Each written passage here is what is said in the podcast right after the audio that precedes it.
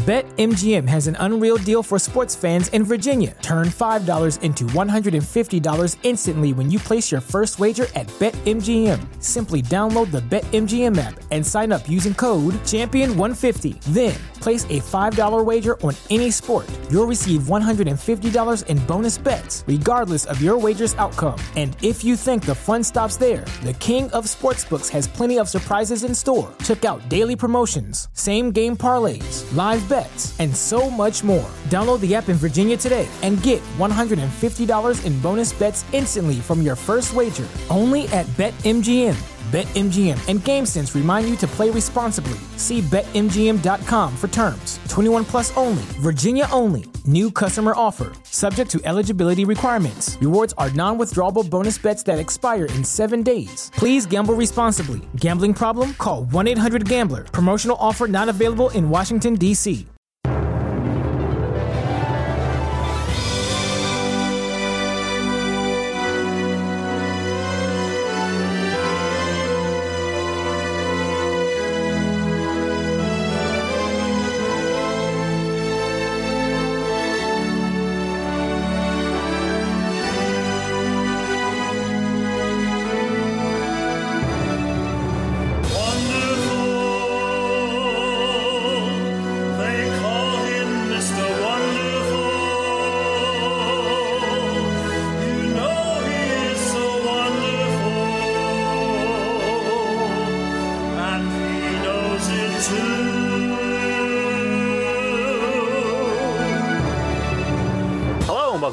the official podcast of Grapple. I'm Beto. And I'm JP. And joining us for this first part of the uh, the show, it is the Brigadier of Brit Res. It's Martin Bushby. Hey, Martin. Hey guys, uh, thanks for having me on. Really appreciate um, you bringing me on for the intro for the show. Oh, definitely, mate. We definitely wanted to uh, to have a, a quick chat with you. Obviously, people have uh, noticed that uh, Gareth is uh, is away this week, so yeah. Sorry, Gareth, you've been replaced now. Martin runs Grapple. Um, got a lot of Apple updates to do uh, later tonight, Martin. Lots to uh, keep yourself busy. Got some bear charges to, to, to, to put out that people were asking about in the pre-show. What's going on, mate? I, uh, I, well, I don't know how Gareth manages it. I mean, I running that app and then doing a full time job, and then I think I got two children as well. I always like talk to my brother, and I'm like, "Oh, do you want to do this?" And he's like, "I ain't got time." You remember, I've got two kids now, and then you've got Grapple Gareth, you know, you know, seemingly doing all this work with the app and doing a full time job, and then he's got two kids to entertain as well. Yeah, that might explain why he's having a week off, eh, AJP. Yeah. Yeah, a well-earned week off. Like, trust me, it's it's like he, he doesn't stop the poor mm. bloke. Mm. He, he really didn't. And for those of you who listen to the latest Patreon show, you'll you'll have probably heard a quite abrupt ending to the last podcast, which we'll explain about in a little bit. Thought we were kayfabe and that, but oh well, we've busted over the. No, I'm going to do it on it. Would it shock anyone to know uh, that we were we planned to go a certain amount of time and we went longer than the time we said we were going to go, thus possibly getting Gareth in a little bit of trouble? Uh, Can't believe that. he knows what to expect these days, JP. um, but yeah, we'll be uh, talking about long podcasts in a, in a little while, which is uh, one of the reasons we've, uh, we've got you here, Martin. But yeah, just good to have a, have a chat with you anyway. How are you, mate? How's things? I thought you were out away. Were you out, was it Pontins or somewhere you were at the weekend? I thought you might be going Oh, off to see a uh, Brit show or Thornwick Bay, something. mate. Oh, was it? near uh, near Bridlington in North Yorkshire, yeah, like a Haven camp. Like Oh, it's seems like it's one of the biggest camps. Yeah, I think they've just bought it now. It's like been a campsite for years and years and years, and all these like really beautiful sort of bays and a lot of nice uh, English scenery and stuff. So yeah, that was great for two days. Had some cracking weather, you know, drank a lot, got to see some, uh, you know, some nice scenery as we did a lot of walking and things like that. So yeah, um, cracking. But um, coming back home and then obviously. Uh, how we all feeling after uh, last night? I think that's what uh, everyone really wants to know. Yeah, it's. Uh, I mean, I, I'm- I'm feeling bad for Gareth because he's uh, he ended up finishing second in the uh, in the Grapple Euro Fantasy League, but you know he came close. Jordan again getting the double, um, but no, Mate, obviously Jordan yeah. Steins is just a fantasy football, like absolute dynamo, isn't he? Oh he yeah, just pisses these leagues he does. always comfortably as well. I think we said we'd give him a prize. There's definitely a prize, some kind of grapple merch. It's coming. Whether Martin or Gareth sorts it out, it's coming. Need to rename the leagues after it. But um, No, I, yeah, I, in term- oh. I yeah, my my son was very upset. Mm. Um, like they were both incredibly nervous during the shootout. I was it's one of these things. As I've said many times, I'm an Ireland fan, so Mm. uh, like I, I don't have the kind of emotional connection. But at the same time, it was heartbreaking. And as an Arsenal fan, for seeing like Bukayo Saka, about the game itself, Hmm. um, probably in quite a in the cold light of day, England were great for 20 minutes and then seemed to just sit back and allow Italy to get the possession and get back into the game. And after that, it just looked like realistically one side was was gonna win it for me. Hmm. Um, so when it came to the penalties, and you look at like Donna Donnarumma, he's just an absolute man mountain. Hmm. And yeah, it was just it was just horrible, really. And then obviously all the other stuff that happened around Hmm. the game. But I suppose we'll talk it's about the game first of all. But it's Hmm. you know, it was just it was heartbreaking for them as players and as a team because this is probably the first England side that like there's a real sense of goodwill about them if you can think back to the kind of golden generation, there was quite a lot of football fans who just didn't like them as players. So it kind of it was very difficult to, to kind of get into it. Whereas this this particular side just isn't that kind of animosity. Hmm. Yeah. Like I, I was no, like, I, I- I think it's um yeah. Mm. With me, obviously, I did get quite caught up in it, especially the semi-finals and the finals. But I feel like it's like I, I think someone put a great meme up, and it was that Drake thing, you know, and he's going like that, and then you know, obviously, there's an audio podcast, but everyone, I think everyone knows what I'm talking about. The Drake meme, where it's like, you know, no to the you know England fans on mass, but yes to the England team, sort of thing. But so yeah, I think obviously we're always embarrassed by the scenes we saw, you know, everyone chucking bottles and things in Leicester Square and stuff like that. But then when it comes to actually watching the game, and you know, we've actually got a really good team for once, you know, and I did get quite caught up in it, especially uh, last night watching it, uh, watching it live. Hmm. Yeah, I was kind of like, you know, I was the holdout this year. I think, I think, you know, last big tournament as we talked about on this podcast. I think having Joe here, kind of Joe was uh, was very much the pushing the uh, the come on England stuff, and I remember getting swept Oh, up yeah. for a bit. I didn't really this year, not even when it got to like the semis and stuff. I still was kind of like watching at arm's length, but. Genuinely, yeah. Well, you know, watching it last night, I did, I did get pulled into it. Like there was a point, like in the match I was watching on the uh, on the iPlayer stream, which as we talked about on Friday, JP. You know that hurts me, but I had to go with it with that terrible ITV coverage. I had to go with the BBC, but it was a couple of minutes behind, and like there was a point where like I heard a massive cheer from next door, and I just assumed like that that England must have scored, and then it was like a minute later it came on my screen. Oh shit, Italy have scored, and I, I actually felt a little bit. I was like, oh, actually a little bit gutted, and oh, that's kind of shitty that the neighbours are that happy that, that Italy have uh, have scored. At that point, I actually, I, I, this is Where how are they into the yeah, well, Liverpool, uh, Liverpool, not England. Uh, Scousers, not uh, not British, all of that stuff. Um, but I had um, I like my headphones in at- from that point on because I was like, well, I don't want to get get ruined, especially when I knew like it was nearing penalties. I was like, okay, I can't like have a cheer going from the neighbours and like then like five minutes later see a goal happen. I'll have to uh, I'll have to like zone in and pay attention. And I did get sucked into it, and you know I did kind of feel bad for the for the players, especially you know the young lads who stepped up and took penalties. Like the there is that genuine point about yeah, you know, can you really bring people on in you know the last couple of minutes, not give them a kick of the ball, and then expect them to to score pens? Like, yeah, there's a Those question changes there. need to be made a lot sooner. Yeah. That'd be one of the things.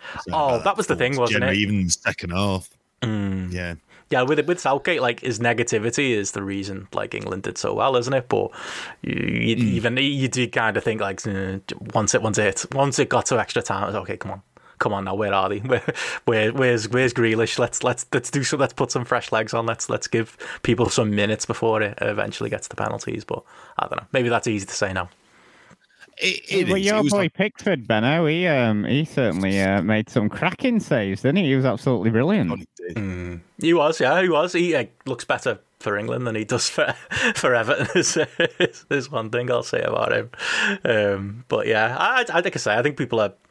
I don't think anyone's going to. Well, there are gobshites who are going to blame individual players, and you know we've saw plenty of hmm. that in in the news today. But yeah, I think that, that that's that's probably my read on the game. I don't know about you, JP. Is like a like tactically maybe maybe they could have done something different in that last half Yeah. hour or so.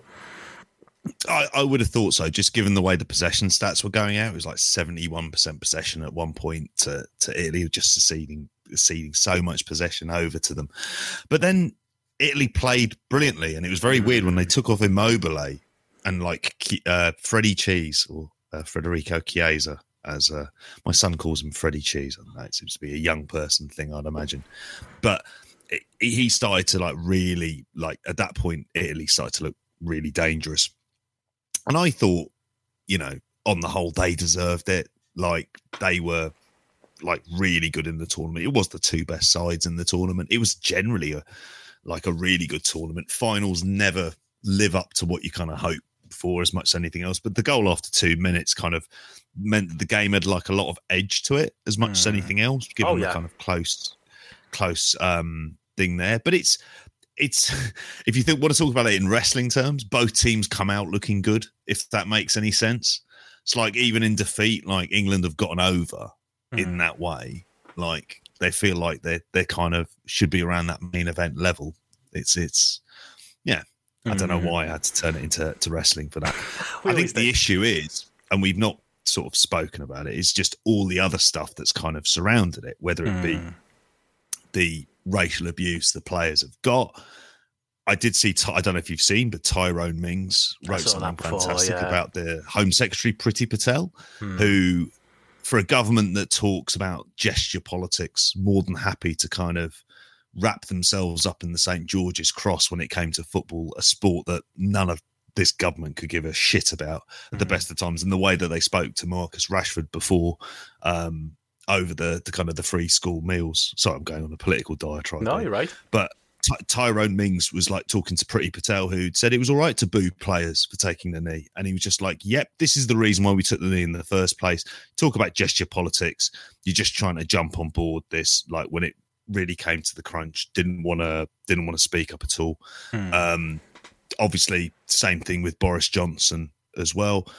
And, you know, when you think of some of the other ways though the, the fans have behaved, whether it's flares in the arses, hmm. uh, naked jiggling about outside PC Curry World, doing massive lines of cocaine to cheers. It's hmm. um, there's just there is like this element of say football fans, just of this kind of collection of assholes who are just determined to fucking wreck it for everybody else and just behave like the biggest fucking twats in the world. Mm. Like, just like really fucking that clip of them rushing the ground trying to get in with no tickets and like those lads are bad enough. But the lads who've t- taken it upon themselves to police it and are like swinging wildly at anyone coming in and kicking them when they're on the floor and stuff like the fellow fans to like make some kind of like moral point. They're bad. Everyone looked bad didn't they? Like I, I literally saw like reports from people who were in the stadium saying like kids and families are, are crying here because the aisles are getting rushed and there's not enough Met police around to to do anything about it. And yeah half of them are there with no tickets. Well, Dominic Matteo was on uh, the news earlier and he was at the game, but he got involved in that fracas and he went home even before the game had even started. He said because he was like just pissed off with it all and he was like, "Oh, yeah, I like football, but you know this is just out of control and I don't want to stick around for this nonsense." So you know, mm. even a, a former footballer being there at the game, you know, decided he'd had mm. enough and went home before it even started. Mm. I think Gary Neville's um, rant this morning to Sky uh, rant. It's not a rant. It's quite carefully considered things that he says yeah. um, when he his interview on Sky News this morning as well, where he talks about like the kind of shambles of this. But then you know we don't have leadership and what you saw with this team in terms of taking a stance. And they always talk about this like taking knees if it's political, and it's not political. It's about a, a kind of what you might think of as a it's, it's one of the great sort of plagues of our time in, in racism. Hmm. And it's just, oh, it's political. Oh, it's political. And it's like the people who do that are the ones who make it political because then it becomes like, and they make it political by saying that it is political. Therefore, I can hate it without this. So, yeah, where a group of Millwall fans started to get the idea that they knew all about fucking Marxism with this stuff as well. That was a load of shower of shit. Um, yeah. But yeah, it's been allowed to kind of fester mm. with with this government. It's always been there, but it feels like kind of like with Trump, where it's like, oh yeah, by the way, you can say the quiet bit out loud now. You Yeah. can just kind of behave like that. Well, even Keir Starmer, he's a fucking coward. Took like a Will pointed that out today, and he's absolutely right. Yeah. it took him just as long as it took Boris Johnson to point out that actually booing booing the players taking the knee is bad. Like he let that sit like a bad fart for a while because he wants to cultivate. He wants to cultivate my dad and my uncle Nobed and all the other people like I know on Facebook who are posting fucking gammon statuses about how taking the knee is such a disgrace and all that. Like he was actively cultivating that as well and actively going after that market and that, that voter base. Like we've got, we, we have got a serious problem in this country. Yeah, it's a mm. it's a cultural issue, mm. and it's always there. And I heard people talking about the the the kickoff times. Fuck off. They do this in other countries, and then mm. their fans aren't fighting each other on the streets. They can have games late in the evening, and it's just because a load of people want to get cunted at like six a.m. and just fucking trash the place. And all the scenes in Leicester Square and outside Wembley Stadium and that, that's they're the same people who'll be like, oh, well, why are they holding this uh, candlelit vigil for this, uh, you know, the girl in, Oh. in the park and, and all these Black Lives Matter protests, you know, why are they doing that and why they're they destroying London because, you know, they're angry because of, you know, the systemic racism in this country. And they're the same people saying that and then they're doing it for something they Yep. were supposed to be celebrating. We saw that when there was the other march, when there was after George Floyd, and there was the um, marches in support, and then there was the one where they uh, what was basically what appeared to be just the Democratic Football Lads Alliance decided to take a trip down to visit the Churchill statue. They're lobbing bottles at the police, like punching them. That guy took a piss up against the memorial of a policeman who died there Yeah. like that's what we're dealing with like and the thing is is that the police don't ever want to get involved in this stuff. But like you mentioned there martin sarah um everard uh her vigil oh that's fucking drag people off. And that and, and they were at least attempting to social distance. Mm. like here this is like like i say ridiculous stuff. Um and it's just the sort of stuff you need to disassociate like that kind of element away from like the team and larger thoughts Why I can't love the team because you can't. I don't because I hate that when people will be like, "Oh, you know, it's just a vocal minority," or "It's just they're not fans." No, they are. They absolutely are. They're not representative. Eh, they are in some ways. You know, not of the, the vast majority, but they, they they are still a part of of that fan base and part of that culture of like supporting England that kind of still makes me feel a bit weird about people walking around with you know St George's cross on and stuff. It does it does attract that element. You know, you every club's got it, but like on a national level, I feel like it's definitely like a, a bigger problem. And I say we shouldn't be talking about that, should we? We shouldn't be talking about like the you know the Marcus Rashford, you know. Uh, the, the, you know the mural that got graffitied in uh, in Manchester and the, the the comments that you know some of those lads are getting on Instagram and, and Twitter and the like which you know a lot of it's probably trolls and bot farms and and you know people purposely on the wind up but you know to pretend there's not a, a genuine issue there and a, a genuine you know a response to, to, to the three particular lads who missed um, and what it is about them that's going to cause a certain element to, to come after them now after you know them being all our, our heroes these last couple of months like you can't bury your head in the sand. There is a there is still a real issue there. There is Yeah, and on the although- news today, there was lots of uh, black spokespeople on the news saying, like, you know, you can't cheer us and get behind us when we're scoring goals for you and entertaining you and things like that, and and you know, winning games and things, and then turn on us. You know, it it can't be you know one or the other. And I think, um, especially with the the kneeling and the and the booing and things like that, I think Nate Milton summed it up best out of everybody. I think he said the problem is these people don't understand. We're not after more than you. We just want the same as you. And I think he summed it up better than anybody. Yeah. No he's totally right Yeah. totally right He is, and and I think the good thing is is that this seems like a generation of sports stars, generally across this, and this goes into obviously the NBA and the NFL as well, where they're going to speak, and this idea of no, I don't want politics uh, involved in this. Well, I've got a shock for all of you. Politics is involved in every aspect of your life, from the moment you see a pavement and a street light Hmm. fucking politics is involved in your life because there's a way of getting there. When you visit the doctor, all of this stuff. I'm sorry you don't like it, but tough shit. I don't like paying a mortgage, but here we fucking are. Hmm. So yeah it's the Anyway. truth So Quite true. serious. Went all political. Old school uh, spotlight there. it? Well, you know, it, it, it- as I said in the chat, there it brings us together and also, yeah, continues to uh, to divide us. But I mean, I, I will will say, you know, on the actual football front again, you know, I'm not a big England guy, but like clearly there's there's plenty of positives to, to take there. I'm sure everyone's going to be thinking we're going to win the World Cup next year, which will be hilarious when we get knocked out at the group stage. Um, It's in Qatar. oh, God knows the what that's going to be like. Yeah, Oh. exactly. Oh. What a shit shows that that's going to be. Oh, I know, I know. Although on the upside, if those fans travel there, good luck getting a pint. Hmm. That's what I'll say. Yeah, maybe the I lads mean, won't go. Maybe maybe there's something about really Qatar that will stop them say, going. Dump them in a fucking desert in Qatar and say, "Go on, crack on." Find a plimp Yeah. to do coke off out there. Tell them it's like Turkey. There's loads of yeah, it'll be fine. Don't worry about it. You'll have a great time, I lads. can't, I can't see the Qatari authorities putting up with the stuff we were watching yesterday. somehow. Ah, that's true. It might be a way of doing like a purge. It might work. um, There'd be guns out with a fucking heartbeat. Like, like the fucking winter. I think the well, naked guy on the car waving the St George's cross would just be a goner, wouldn't he?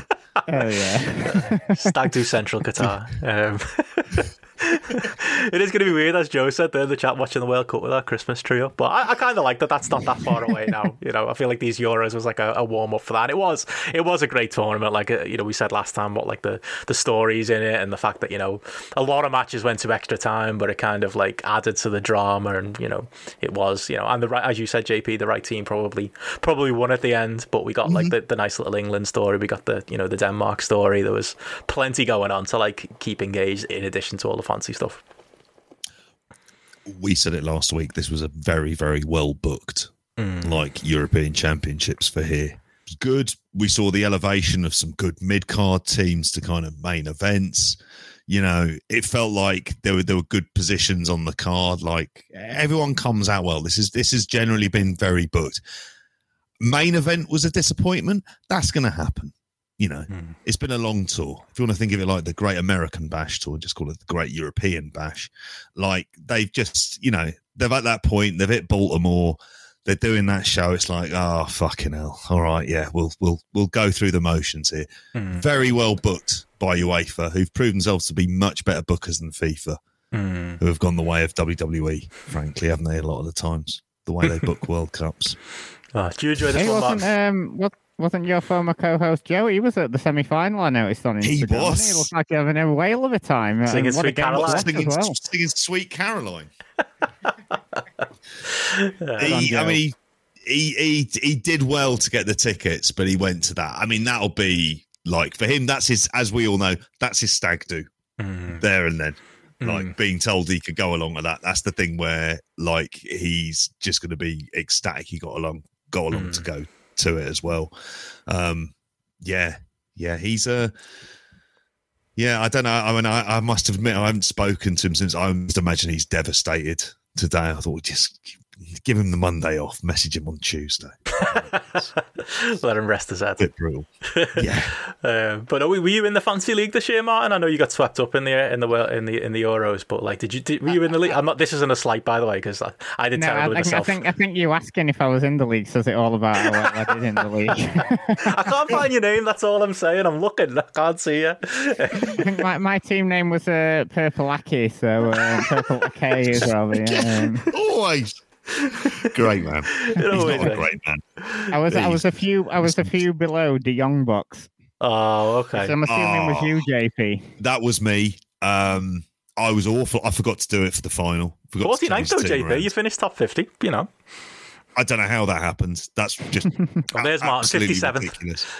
Found you. I think because The I only had problem with the fantasy football for this one is that it comes to the last few games and everyone just picks the same players. You know, like with the uh, Premier League fantasy, Yeah. it's like you can go, oh, well, I've, I've found this, you know, diamond in the rough that no one else is going to pick and blah, blah, blah. But then it comes to the end of the uh, Euros ones and everyone's just got the same players. So you, uh, if you if you don't get points in the sort of group stages, then you're fucked basically, aren't you? That's basically what happened to me. That's my excuse anyway. Like I, I scratched and clawed to finish 46th. Like that was like my dream was to get out of like that bottom ten, which I was in, where I was like eighty seventh, and I was in I was in that place where every team around me was one of them teams where no one was putting any effort in, but I actually was.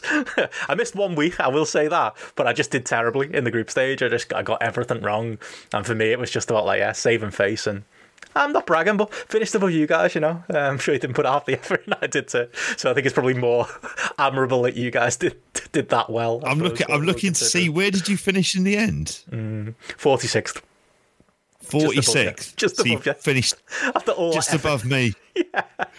All that effort, and I was just like, "Well, the reason the reason I did so well is I had both Shaw and Bonucci in my team, mm. which kind of massively helped with that." Just to go through the top ten for it as well. Yeah, go for um, it. Yeah, well, joint ninth. Um, we've got uh, Carl Carl Gack, our, our oh. Super King of the Mountain, Super King. Um, and and join with him, just looking now, yeah Gareth's son, Grapple Alex. Oh shit! there? I didn't know he did Yeah. so well. Is is he doing his team Yeah. though, or is it Gareth? That's the question. It's called Believe in God Free. Um, no, no, no. I think this this is his team. He'll be taking it properly serious. He both he also had Bonucci and Shaw in that team as well. Um, who else is there? Uh, great. It's it's Jesus Christ. I don't know who that is. Finishing in eighth. Um, Eddie Shotay, Me- Mecca Shotay, finishing in seventh. Tom Goodrum finishing sixth. Rob Ride, Rob Reed, Rob Ride, uh, Rob Reed in fifth. Um, That's a man who knows Davey Boy- football, unfortunately. Oh God, the rest yeah, of us. yeah. I I'm mean, looking yeah, in yeah. here. There's some fami- there's a familiarity about this. Uh, number four, the uh, the Woo Kings. That's Davy Boy eighty three. Um, Rory Hegarty uh, at number three. Grapple Gareth at number two, and the winner and double winner, uh, as well as the uh, the Grapple FPL League winner, Jordan Steins at number one with uh, Muller, Muller Royce Corner uh, as his name, which is he's good. It ticks all those fantasy league boxes as well. Yeah, and he's he's he won. Grapple Gareth will be into. We're going to make him. To add to the pain of Grapple Gareth. Grapple Gareth will get in touch, Jordan. We'll uh, make sure you get one of the first uh, Grapple goodie bags as uh, as your reward for Kick him while he's down. double league. Uh, yeah, no wonder he missed the show. Understandable now. True. Uh, fucking hell. But uh, well, we've got proper fancy league to come anyway, so that's fine. Yeah. I need to get on that team straight away. I'll see how bored I get within this next week or so. Ivan Toney's got to be the uh, the probably the cheapest guy who's Oh, going to yeah. score most goals. I mean, how many did he score in the championship last year? Like what, like thirty six or something like that? He's got to be like coming He's the in there as one of the you know hot picks. Who will I like cost, the look of 6 million Brentford. or something. I love that at the start of the season. Everyone's looking for like those little like little goal scorers or like the, the defenders that's four million, but he actually plays. Like we're all we're all on James the hook for them. Justin. Yeah, that's King. your boy. yeah, you pick him on. Emmy Martinez, who I picked, he was still at Arsenal when I picked him, and he basically was my number one for the entirety of the season. And we should also mention a big part of Argentina winning the uh, Copa America. So, Oh yeah, true. yeah, a lot of football chat here at the start with a Hmm. nice little dose of politics. Much going on. Um, That's it. but uh, yeah, I was going to say, like, obviously, uh, other than the uh, the footy, the uh, the other reason uh, we got you on, Martin, um, it might actually be to chat about the fact that it's the the anniversary of that time we all met at the British J Cup in uh, in Walthamstow. Yes. I saw you tweet about Yeah, that. four years. yeah, four years. Great couple We, of pictures we, there. we met in a sauna with wrestling going on. I remember that was a That sweaty sounds all kind of dodgy, that JP. I It saw does. in Walthamstow, yeah. might, might have been might have been more fun. You never know. But There's a picture of like the listener the picture of me, Martin, and Ollie, that classic one that Way uh, always uses for like the uh, the Christmas uh, shows. Like that that photo was taken like I'd literally gotten changed five minutes before because all my clothes were soaked through, and I had a spare pair in my backpack, and I just went to the toilets and got changed again. That's how hot it was in that venue that day at the uh, say the British J Cup, the BJ Cup, as it uh, became to be known since that day. Fuck me. Well, we did we did see um the with the young lions. We saw JP going for a big jog around um around around the uh, the Oh. venue. No, It it was was, the young um, lions. It was Taguchi, wasn't it? Taguchi was off Taguchi. for a, a jog, weren't he? Taguchi and Sho Tanaka. Or was Tanaka, it Yoh? was it. Yeah, Sho Tanaka. It was Sho. It was show. Sho Tanaka. Yeah, yeah. Just going for a jog around the Walthamstow area. It was a, it was a fun day out. Yeah, the first time hell. I met I met all of you. Uh, yeah, Hmm. first time I met Joe as well. First time I met um, Sam Lemon as well. Joe's brother, he was there as well. Yeah, great, Yeah. great, uh, great day out despite the heat. That and um, looking forward to uh, now. Boris has made the big announcement. Looking forward to uh, recreating that photo in two weeks' time. Yes. Yes. Yes, yeah, we get to get to do that. Get to do that at Joe's wedding. So, like, yeah, really looking forward to that. That's going to be. um I was just thinking, what shows in two weeks? Oh yeah, Joe's on. Yeah. I was like, hang on, RevPro He's, Manchester's not he's not having a wrestling themed wedding. That's not happening. No, he's definitely not. No. Oh, not anymore. Uh, but yeah, the, the real reason, yeah, we did have you on, Martin, is obviously uh, me and you are, uh, are going to be busy on Saturday. You've uh, you've put together uh, quite the uh, the slate, uh, twelve till twelve uh, Saturday. The uh, tell us all about the uh, the charity stream uh, uh, coming up. Yeah, um, yeah. Obviously, like you just said, me and you are going to be co-hosting um, a live uh, half marathon. I'm calling it 'cause it's twelve while twelve, so not quite the full uh, 24 hours. You know, I think that'd be a bit, bit extreme. But I don't know quite who'll be listening at 4 a.m. in the morning if we were to do something like that. But you never know. Maybe sometime in the future. But yeah, it's going to be happening this Saturday. I have noticed I put GMT and someone reminded me we are currently in BST, but UK time, you know, you get you get the drift anyway. But yeah, it's going to be on uh, Mixlr, and we've got tons of amazing guests. We've got uh, John Pollock and Wai Ting. We've got uh, mentioned him earlier, the great man Nate Milton. Uh, the two Sarahs are going to be reuniting for uh, for the show. Jordan Goodman, Scrump from uh, PWTs, uh, my other co-host Andrew Thompson, Chris Bornier, who directed a brilliant um, documentary that was um, all over earlier this year. We'll be talking to him about that. Of course, we couldn't do a 12-hour show without having the main man Will Cooling on. It's a 24 hour show you now. guys.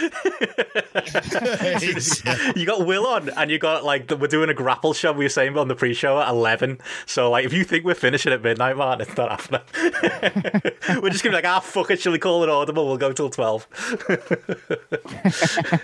Why not? And uh, not just wrestling guests, also got a brilliant uh, electro artist from California, Glitbiter, who's also, who I know from wrestling, so there might be a bit of wrestling chat there. And then maybe some other surprise guests coming on. So, yeah, just to get the plugs in, the stream's going to be at um, mixlr.com forward slash BWE live stream. And the give, Just Giving page is already live. That's at justgiving.com forward slash fundraising forward slash BWE live stream, and obviously the links will be available on sort of like mine and Benno's and other people's social media. And um, yeah, over a quarter away um, to the thousand pound target already. So thanks to everyone that's donated. And I just wanted to, while on here, just do a, a big shout out to Dickie Bird, the graphics wizard himself. Everyone must have seen brilliant.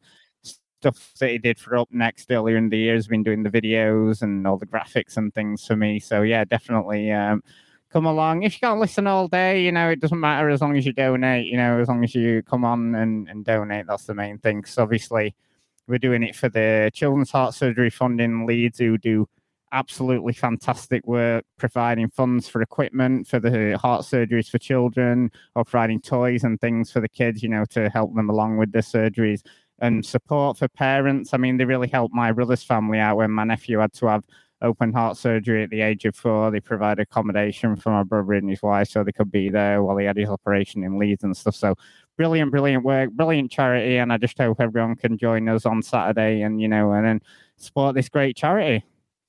Definitely, yeah. Like I'm very much looking forward to, to being a, a part of it. Honoured to uh, to join along with you and uh, and chat to all of, all of those people there. Like say, it'd be great to uh, to chat to uh, to John and Wai again. I am looking forward to that that final grapple hour, which again convinced me I'm finishing. about. Don't kid yourself, we're not finishing at midnight, everyone. I'm, Um, but I'm it is a really great list of curious what state you two are going to be in. Are we drinking. Martin? Or are we Right. staying sober? Is it, is it coffee and Red Bull? I think no, I think that's when the drinks can come out at eleven o'clock. Good can't shout. they? Yeah. We crack Oh, you then. just need to go hell for leather. Mm. Like, just get like right. We're just gonna get shit faced and just Because I see. thought what I said I did say uh, I think if the charity are going to listen to the stream, it'll be earlier on in the day. So True. I'm advising people, you know, don't cut the curse words out, maybe the innuendo and stuff. So we have got Will on earlier on in the day, so I don't know how that's going to go. But uh, Good luck with that. I think I think they'll probably have given up with all the wrestling chat towards the end of the day. So I think that's when it's all bets off around sort of like 10, 11 o'clock. So yeah Good. should it should be it should be a really fun day. But yeah, yeah, and just thanks so much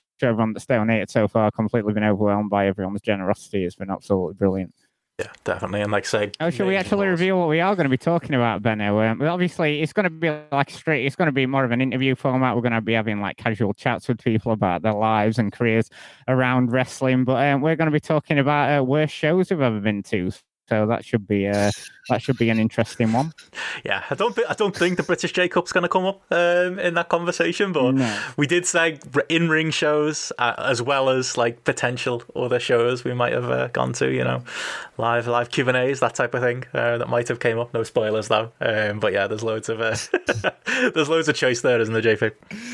Oh yeah, yeah. There is there. There's lots of interesting choice. And you're thinking of uh, of of of some of the shows that we've all been to. And those, those worst venues, like they're just like i- incredible stuff. I'm just, I'm thinking, my God, that is a hell of an undertaking. And I'm just thinking, oh, Benno, you'd be, you're going to be doing the weekend show before that as well. It's just like, Wow.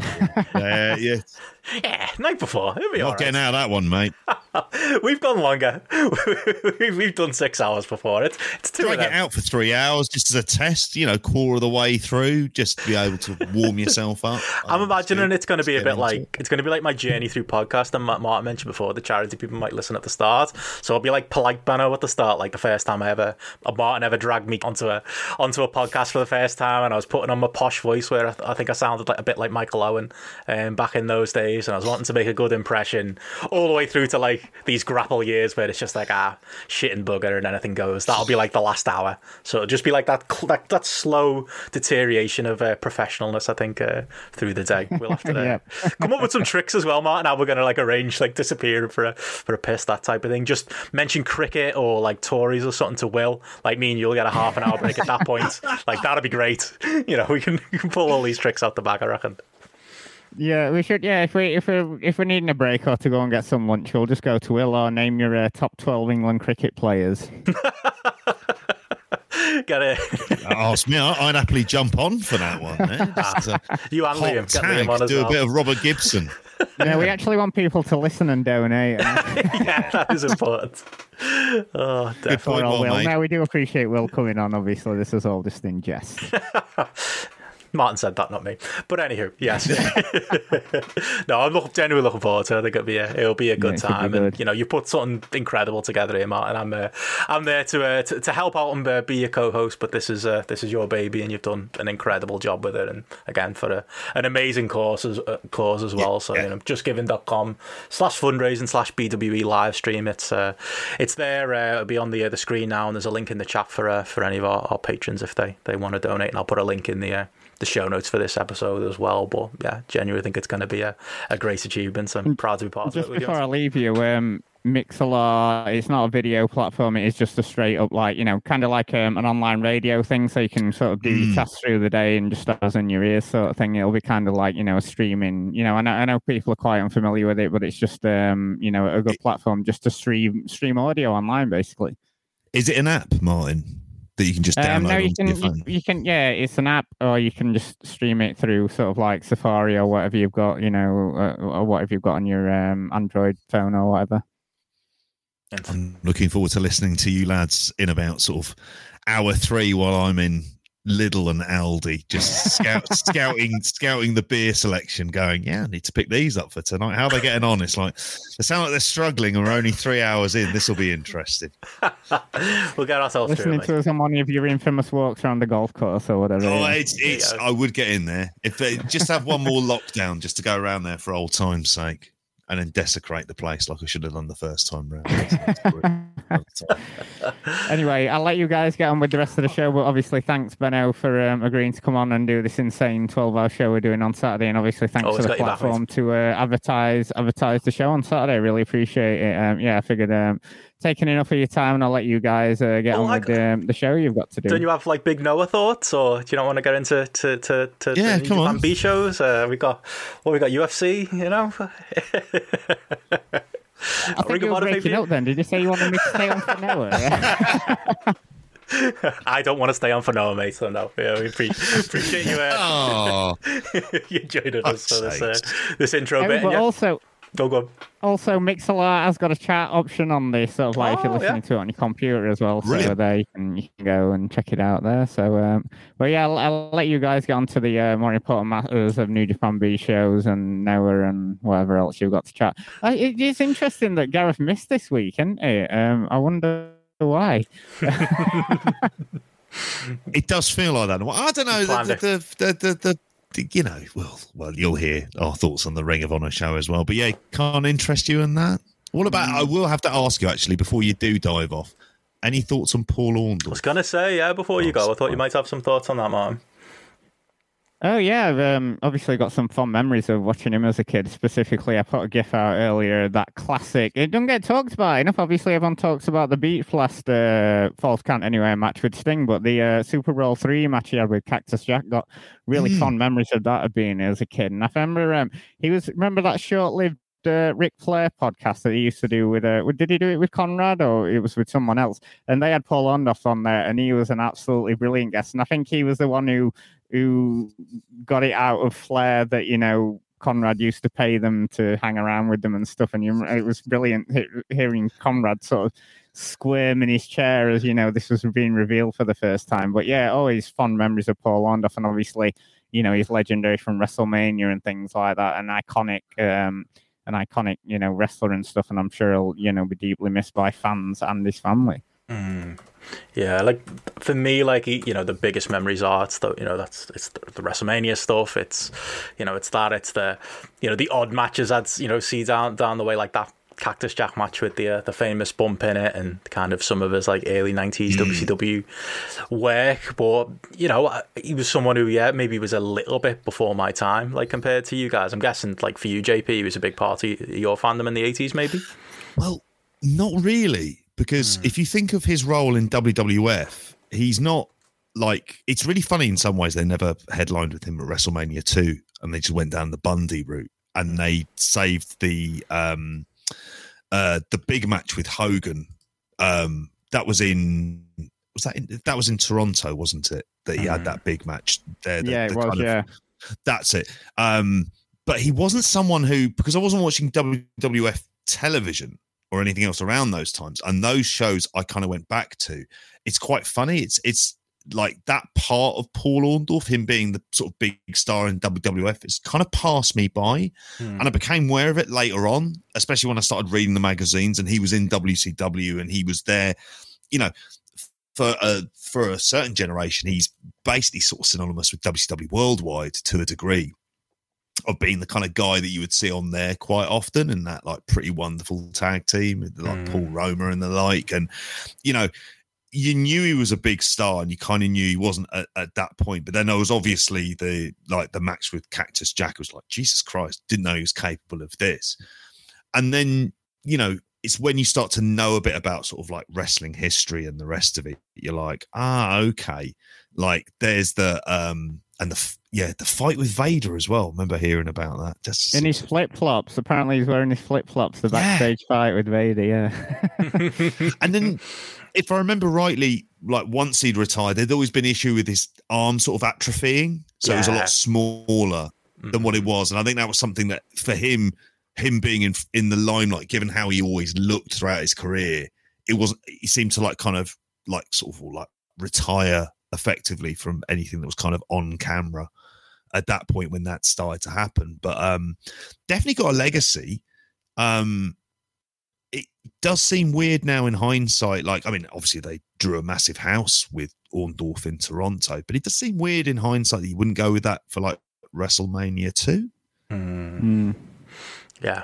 Yeah, it drew um, it drew sixty one thousand that um show Mm. in Toronto. Toronto one, just yeah. looking, obviously John Pollock's been doing the Lord's work, some brilliant sort of like obituaries to Paul Orndorff, yeah, and he put sixty one thousand in nineteen eighty six. That's a huge crowd, isn't it? Especially in sort of like, you know, a different country.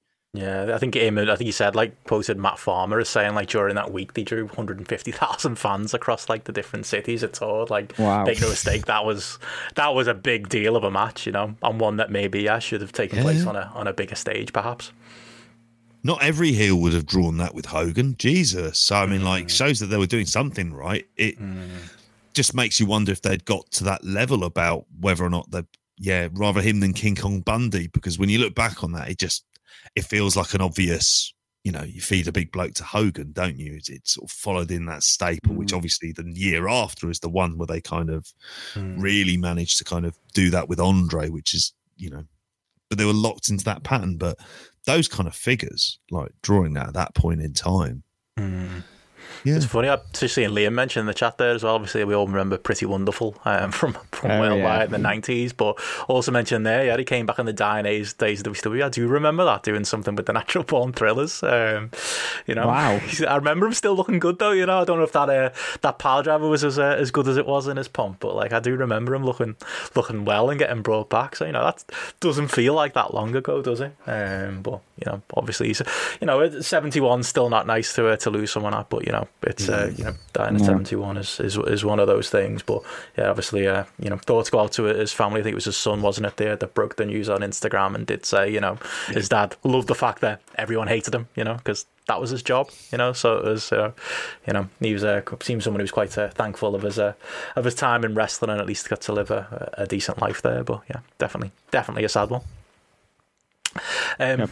But yeah, on that on that note again, yeah, we've uh, kept you long enough, Martin. Don't worry, we won't keep you past midnight. Um, anything else you want to want to mention? One more plug for the uh, for where the stream is. Uh, well, like I say, all the links will be in the the podcast description.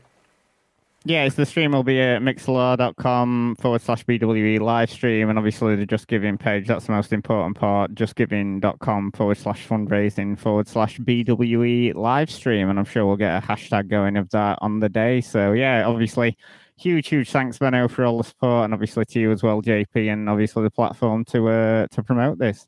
Awesome, Absolute pleasure, mate. It's brilliant, brilliant stuff that you're doing. So, like, it's great. Just look after your voice. I think that's the only bit of advice I give to either of you. It's plenty of honey and lemon the night before, Yeah. not a few pints. Good plan. Yeah, Looking good forward to it. we're not boozing throughout the day. Yeah. All right, guys. Anyway, thank you. I'll uh, I'll let you get to the uh, bulk of the show. See you on Saturday, mate. Cheers, mate. See you later. Bye. Tear up. And there we go. Yeah. I don't know what I got myself into for there, JP, but you know, couldn't uh, couldn't Yeah. let Martin do it alone. Um, okay, if I, if I can even just be there to allow him to get a toilet break or two, I'll have uh, I'll have done my job. But I think with the list of guests we've got there, I think it's going to be a an, an easy job. I think, like I say, get Will talking. You know, get uh, get some of those other guests going. Get you and Gareth going in that that last hour. If me and Martin have lost our voices entirely, we'll be all right. We'll be safe. We're in safe. I think, yeah, I just think we'll just be powering through there towards the end. But like, yeah, and Martin's a brilliant host, so I know that he'll be able to kind of get the most out of um out of all of the the great guests you got on there. It's just I couldn't like twelve hours, fucking hell, and I love a chat. Jesus, like even for me, that's. God, it'd be like uh, at least you know you can go off tangent and it's absolutely fine. Like I, I wouldn't even worry about that. Just keep it clean for those first few hours. There you go. Save Big- the blue for the end of the night. make the charity proud. Um, but yeah, obviously we did uh, there's a lot of plug in there, so I won't uh, waste anyone's time with uh, with the normal grapple plugs. You know where our Patreon is, but I will just a, Yes. a quick mention of we uh, we did the uh, the NXT Rise and Fall episode uh, at the weekend. If you want to want to check that out, that was a fun chat, wasn't it? Going back to the uh, the old days of uh, of uh, of NXT yeah. back when we back when back when we actually liked it. Remember that? Like remember the, the innocent days Yeah. of Bo Dallas as champion, and you know uh, Owens turning on Zayn, and you know takeovers with like one big match and a couple of like nice fun undercard matches and maybe a, a solid women's match in the in the in the middle of the show. It was a fun trip down memory lane uh, chatting about that. I don't know if you had any follow up thoughts, JP. Oh, it was. Um, I think it's it's it's kind of a very interesting kind of. There's a lot of layers to it for the reasons why it works and why it doesn't work, and we kind of one of our big things when we talk about is this kind of identity crisis of what is it there for? What is it there to actually achieve? Because it starts off as developmental and then becomes a brand, and now it's just part of a way of delivering more content to uh, to a television partner and it seems so bizarre and the idea of developing it's like the one thing that kind of isn't happening now but then looking back at the past and looking about you know and and you know it's not like we're going back there with kind of like overly romanticized kind of viewpoints about it as well it's it's it's the idea of of kind of the change and I know they love this word evolution but it's the evolution of NXT hmm. and how it's kind of like evolving into shit if you Yeah. think of it like that Well, Yeah. the thing the thing it mostly reminded me of was like it wasn't it wasn't even like the quality of the product.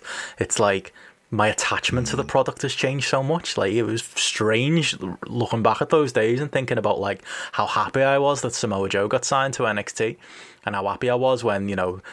Shock of shocks, they acknowledged the fact that Kevin Owens and Sami Zayn might have known each other from a previous life and, you know, did that whole angle. Like the biggest thing for me was like how you know we joke about NXT being our brand and all of that stuff that Triple H says. It did kind of feel like it in those days. It was like unbelievably NXT was kind of like the, the counterculture alternative to mainstream WWE. As stupid as we all seem now that you look back on it and go, I mean, they didn't change nothing because none of those fucking you know according to Vince vanilla midgets ever ever made it on the main roster anyway, or at least not to the uh, not to the extent that maybe uh, we all hoped they would. But like we genuinely thought it was a business changer thing. It was in the face of you know Impact was shite, Ring of Honor was shite at the time, NXT was like, and New Japan it was getting you know that that traction you know in the Western world. We're world. still only in the early stages of a Tanahashi run, and it's Yeah, a long, was- dark road out of like those mid 2000s for them. In the lacking of that, it was like our alternative, wasn't it? Which is crazy. And now it's just a bigger part of WWE, isn't it? AEW have taken their place as the alternative, and you know, away they go to the races. And yeah, that uh, that Gorilla Martin's kind of gone for NXT now. I think. It is. It's like a. It's like a, a major record label kind of manufacturing an indie band and actually doing quite a good job with like the first album or so, and then realizing afterwards they just can't replicate it. Like, and it can't carry on. It's just law of diminishing returns um, at this point. And then along comes another actual proper option, and it kind of fades into insignificance. And then the idea of that is if you look at the ratings, the ratings they get now are the same number, if not lower, than what they were getting when they were head to head with Dynamite. Mm. That Yeah. tells you they have not grown that audience at all. And the floor is lower. Mm. Like the floor for this, I I say it now. How long are we away from half a million and lower? And the rest of it. And then at that point, you start to get into television executives going, this is not delivering anywhere near the ratings that we're expecting. Hmm. Um, and they've hot shotted everything they can do. Mm. That's the other side of this. They've got there's it's the same- little there for it. It's the same blokes, isn't it? You know, Gargano and Yeah. Ciampa and Cole and whoever. Just I saw an interview with Cole today where he literally said, you know, I have no plans to go to the main roster. Of course you haven't, mate, because you're four foot tall and 100 pounds. Like, you haven't got a fucking chance on the main roster. You, what, what Adam Cole needs to do is fucking bide his time and let, let his contract run out and get himself over with his wife in AEW. You know, she's throwing fucking Saudi Arabia jabs this last week. He knows he knows what's going on. He goes to those AEW after parties. He knows he's got a, you know, he's best mates with the Bucks. He knows he's got a great job over there. I suppose it's a smart move for someone like him to just, yeah, bide his time and hide in NXT, but it does unfortunately cause that logjam at the top we talked about. And you know, when the show is stale as it is, and then when it stopped being the alternative that it was, and now it is just another two-hour, you know, time suck on, on a Tuesday on USA Network that I forget happens most weeks, and I'm sure you only remember because you do the uh, the daily updates on a Wednesday morning. Like, it doesn't feel like anyone's got an appetite for current day NXT. It, I don't know what what what niche it serves anymore. It's yeah, it's what, what the audience for that is basically WWE audience. Hmm. It's the same audience for Raw. I'd imagine it would have that kind of crossover. It's just part of a viewing habit of the really hardcore of the hardcores, Hmm. and it, it's it's getting to that point where it, it, it, it you just don't know who this appeals to, and it's also underwhelming. I mean, we don't watch it. It never really enters my head Even when it. we have a, a like a, a, a week like last week where there's fuck all to talk about, and we still go two and a half, two hours fifteen minutes. Yeah. Thanks to everyone who tuned in, by the way. Um, but, more you know, interesting things to talk about. yeah, even talking about the fact that there's stale nothing. I'd rather talk Yeah. about than that. Yeah, than, than throw NXT on. It's shocking, isn't it? Um, Yeah, but yeah, just that was like it's just jumped up raw as far mm. as I can tell. I mean, and it's mm. the same really for all of their programs, and that's really the killer is the fact that it fits in with the Raw and a SmackDown. Hmm. And a weird hierarchical system that says we can't move people up to the roster. And it's, you know, you look at the Gargano and Ciampa thing, it's like, why aren't they going to get moved up? Because they're going to get misused. Why are they going to get misused? Because they don't know what to do with them. It's like, well, why have them there in the first place? Well, we don't want the other side to have them. That's it. We don't want other people to have them, so we're going to have this. And they don't know what to do with them. And they don't want to let them go because they know that other people will use them better hmm. because they can't. Hmm. And like it, all of these things, as with all of this, just comes back to the idea of just poor creative, mm-hmm. poor, let's say, non existent creative that's not done in any logical way. So people aren't move up. You don't recycle people. You could give people holidays. Give Randy Orton six months off. Come back. give him a couple of fucking years. I And Gargano I would just say one one way ticket, mate. You love Barley. Off you go. Half a million. Sit there. I think I think Gareth. Gareth nailed it. Sit there and vape with his wife. He'd be happy. He wouldn't care, would he? Be Yes, all right with he that. don't care in the world. No, I thought I thought Gareth nailed it when he Shitting in bags um, in peace, mate. when he, he described uh, Gargano and Ciampa as the uh, the Dolph Ziggler and Miz of, uh, of NXT. Like that is that is where we are now. I think if anything, a Randy Orton would fucking freshen things up over on NXT. Maybe do that. Send him down for a year, work with the work rate lads. Teach him how to work the hard cam. JP, there you go. You could sort it out. it would be awful. It would be drama mixed in with his headlocks. Like it's kind of like an idea of hell. To be mm. honest with you, I think mm. Gargano's winning that title. By the way, from Karrion Kross, I think they're doing that because Kross will get moved up mm. and fail very, very quickly. It's just whether or not it's record speed failure. Remember, Damian Pitt Priest was going to get a big push, and the rest of it. Was he? Is that real? Well, it's, it'd be a special present for his uh, 40th birthday. Oh, I remember because he got the hot tub picture taken with Triple H, didn't he? Like, remember that? The, one of the worst, the worst mark pics of all time, where Triple H was awkwardly like hovering over a hot tub with forty-year-old Damian Priest. Oh yeah, I remember them days. yeah it was it was bad Hmm. and it's and it's yeah it's it's just as a as a place it's this kind of uh Well, it's like yeah goes to your point. No, Nixon Newell. You know that that's that's relevant to this week. You know, she's she turned up on SmackDown this week because you know the they they haven't got a women's division anymore, and obviously Bayley's having to to take nine months out because she got injured. Go into a training session at the performance center because apparently you know somebody at Bayley's level apparently still needs to needs to train and, and get those reps in in ring, and then wouldn't you know it, nine months off. Um, they've lost there, so this like, isn't her training with younger wrestlers to help there doing bump drills? because she's been forward rolls, forward roll class with uh, with Robbie Brookside probably, um, or as a as American getting uh, bollocks for having their feet in the wrong position. Yeah. Hmm. that stuff. Yeah, and then she got hurt. But yeah, you know, proof in the pudding. Nixon Newell gets pulled up after they've spent like weeks and weeks doing that like battery running out of uh, juice thing to, to build up a return to NXT. Right hand doesn't know what the left hand's doing. Triple H has got no power on that company, man. I'm telling you, like he he's a he's a what's the, he's a figurehead. He's not actually a person who actually can control anything anymore.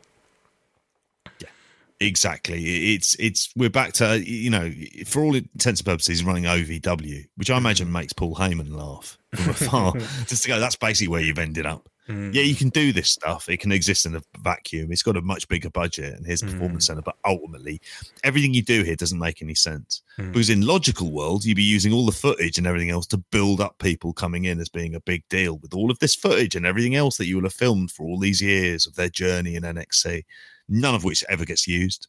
Hmm. Like you never see it. It's like there's like there's like an edict not to do that stuff. So yeah it, it's I, I i would say like make the money while you can while you're there. And if you're on the women's side what i would say for someone like tegan nox is this is as much of an opportunity as any really and i think that's the that's the hottest side of the the kind of roster and really if you think we were talking about it it's like it's the big legacy of of nxt is is how it sort of changed the face of women's wrestling in in america on that kind of mainstream level. No. yeah so l- listen to to much more kind of insight like that on uh on patreon There you go. And that's the last of the plugs we'll do, promise. Um, but oh, i was going to mention the australian wrestling club okay, shall i say that at the end as well Go on, mention it, throw it out. I know, it's, it's I'll, mention. I'll mention. I'll mention more towards the end. Yeah, it's up on the free feed. I'll talk about it more towards the end. Okay. We're getting some stuff.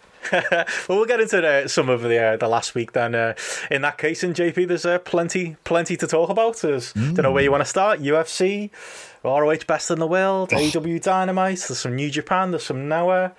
Battle Riot took place this weekend. Are we not going to we're going to lead off with Battle Riot, JP? Come on.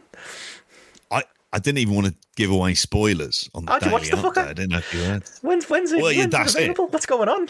That's at some point it's going to be up on YouTube, and it's like, well, that's not really good enough. Um, I read some stuff that's happened about it. I'm trying to keep it as unspoiled as possible until it's kind of there to be able to watch, but, because otherwise, then um it's just like I'm giving results for a television show, kind of like weeks in advance, and the rest of it. But yeah, I'm looking forward to it. LAX reunion really on there. I saw that from the this. spoilers. Or a new LAX even. With uh, with Danny Yeah, Limelight and uh, Julius Smokes. And, Julius Smokes, and uh, uh, yeah, that's hey, look, I'm all right with that. Who wants to bring Slice Boogie? There you go, he's the other one, with them as well. the mystery man who you were so excited about just based on his name. It's a good. I I don't know why AEW didn't ask like Santana and Ortiz to be able to use that. Mm. Like, I because I, think it's a great name as Mm. well. I just think it's a, a really good name. It was just like it was one of those gimmicks. As soon as they did it with Homicide and uh and Hernandez. Um, oh, no, it was Homicide and Hernandez, the original. Mm. Yeah, the original, So It was like it was great. Well, it was Homicide and a bunch of-. Hernandez was one. I'm sure there's a bloke called Angel or something. There was a few different versions of, but that's Yeah. the, that's the one we all remember. Yeah. And then this the, the kind of Santana and Ortiz. But yeah, MLW, why not? And then they did have some stuff about Azteca Underground as well. So God knows what's happening with that. um, where do we start off? We'll start off with UFC. Um, it out if you want. did you did you did you watch? Oh, we're not going to go in depth necessarily on it. It's uh, I uh, just watched and Conor laughed. McGregor. He's a he's a busted flush. He's gone. I was um, on Saturday night. I like I had a couple of you know drinks in the house and watched a couple of films and stuff. Fell asleep. Literally woke up. It was five in the morning. I was like, "Go on, then. I'll give it a try." I'll so I'll try one of uh, one of the watch wrestlings and see if anyone's uh, if anyone's got the uh, the fight going. And it was literally Conor was just hitting the cage, and you know it was an exciting. It was. I, I'm not bothered about UFC one bit anymore, but it was a was an exciting round. He was getting fucking battered, and then yeah. It couldn't happen to a nicer guy. Steps back and uh, and snaps his own ankle, which I'm guessing happened on one of those uh, those the checks of the, the kicks earlier on. But Yeah. yeah, he'll uh, like I said Which to you on the weekend show, JP. WrestleMania 2022, mate, um, or, or maybe 23. I think I said 23. 23 is my bet. He'll be on it, mate. He won't be. He won't be. He won't be fighting by that. Yeah. After he's fought Jake Paul, because that's the kind of route for him. Yeah, he's what had one win in five years, and his personal reputation. Like there was a time I was like, you know, Conor McGregor was fighting. I was kind of excited. It's like, yeah, I know he's a dick, but he's like this super talent from Ireland, which doesn't happen all of all of the time. And then all the various horrific stories that you read and see hear about him, the behavior that never kind of changes, where it's just becomes so much more boorish and fucking he's so much of an arsehole. Hmm. And you look at someone like Poirier, kind of generally handles himself with class, has matured and grown over the time, like sort of good, intelligent fighter as well. And when he's on the floor, like the whole big thing with McGregor is like in adversity, you see who you really are. And it's like when you saw who he really was, like kind of just mouthing off threats. blaming the Mouthing other guy, death threats, shouting about his wife, all of this stuff, and it's just like it's bullshit. Mm. You're you're the guy. He is the guy now who you put up against your younger lightweights and welterweights to get that big, you know. I say big pay per view. It's going to be law of diminishing returns from here. It's going to be like you know, you put him in there up against the younger ones, so he loses. Mm. Uh, well, and he will lose because one thing he hasn't really ever learned to do is wrestle, Mm. and that's kind of part of of UFC as much as anything else. But yeah, him getting you know, and there were points like that crowd again naturally were like kind of booing Poirier and the rest of it. But I think like looking at looking at the momentum, the fact it was six months after the last fight, and that was felt pretty definitive when Poirier beat him there. Mhm. Yeah, I I'd say wrestling for him in in 2023, like that feels. Have him, have him in one of those celebrity boxing matches. He shockingly lose to Jake Paul. We all Mm. talk about whatever happened to Conor McGregor. He's getting beaten up by YouTubers. Then he appears in wrestling. I think you're on you're onto something there. I think that's the way it's going. Um, yeah, it's weird because like you still see so many wrestlers cheering him on, like uh, like on, on Twitter and stuff. Like he's for whatever reason he's like you know he's still he's still a hero to some. Uh, I love the, the the ghost went on that a, a long time ago for me. Um, but yeah, I mean I, I, I joked about it with you on Friday. I, I honestly didn't even know this fight was coming up. That's all like that's where we are, you know. And he was very subdued in the build up to it anyway. I thought and didn't see himself, and he just feels desperate at this point. You know that picture of him, you know, sat there in the corner of the cage, like you said, doing death threats and talking about uh, Dustin Poirier's wife, and you know, want, wanting this, wanting this rematch and all of that. It was just, uh, just get Yeah. dire second-hand embarrassment, really, um, from that. And I It's, did. it's the Black Knight from Monty Python, The Quest for the Holy Grail. Like Mm. that's what it is. It's it's you know, his foot's broken. It's like Mm. merely a scratch. Like and just looking stupid, kind of talking smack with it as well. So yeah, he, he's and one of the yeah, it, it, it's one of the things as well as about the general level of unpleasantness about him. Mm, Like it's that thing as well. Like you wonder you just think, well, that baby face turn is going to be very, very hard. Mm. Humble Conor McGregor and the rest of it. It's not gonna. It's not gonna sell. But No, that's true. Yeah, um, but you know you, you, you, They'll you do the fight. don't you? they'll do it. He'll be back. They'll do the fight. He'll lose Well, WrestleMania after that. It's coming. sadly, I could see a situation where he ends up fighting for the title. Mm. That's the thing that I worry about this, where like Poirier wins like an in, wins the title, whether it be from a Charles Oliveira, who's the the champ who was there at ringside as well, looking quite exceptional and in some bizarre gold suits that he was wearing. Benno is like a sight to behold. Hmm. But yeah, um, and if that happens, and then he comes out of rehab, and you go, it's a fourth fight. If you're Poirier, you go, yeah, because I'll kick his ass. Mm. I'll kick his ass. It will apparently, like Dana White is saying, this does like one and a half million. You know, which when we think about it, it's it's it's what probably more expensive than um than a AEW pay per view, and it does ten times the amount of buy, you know, or even fifteen times as many the amount of buy rates. That's the kind of tragedy, isn't it? Is Mm. that he fucking sells, unfortunately. Yeah, and he will. There'll be diminishing returns, but he'll continue to sell. But yeah, I think that uh, that bottom point uh, will will come soon. But no, that was a, a fun little uh, thing that happened uh, this weekend. But also, um, there's some uh, wrestling uh, shows going on this weekend as well. Like I say, joked about it. Unfortunately, yeah, no uh, no MLW Battle Riot yet on tape, but we'll uh, we'll look forward to whenever uh, you know.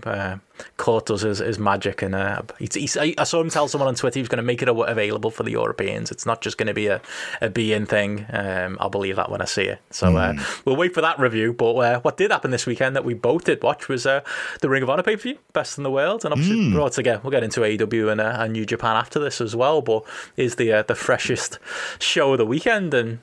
Tell you what, it was a good little show that JP. I was, uh, like I say, I was up on Yeah. Saturday and I did. I watched a bit of the pre-show, but didn't watch the uh, the rest of it live. Um, but like as far as like a an easy to watch show, yes, there were a couple of um, low moments earlier on. Yes, it was maybe a little bit rushed towards the end. I think is uh, is very fair fair to say as well. But you know, it had a Pardon the pun. not just one or two. It had a number of matches on this show that, like, I'm not, you know, throwing roses. I'm not saying the five star matches, but you know, three and a half to three, three and three quarter to potentially four stars for one of the matches on this show.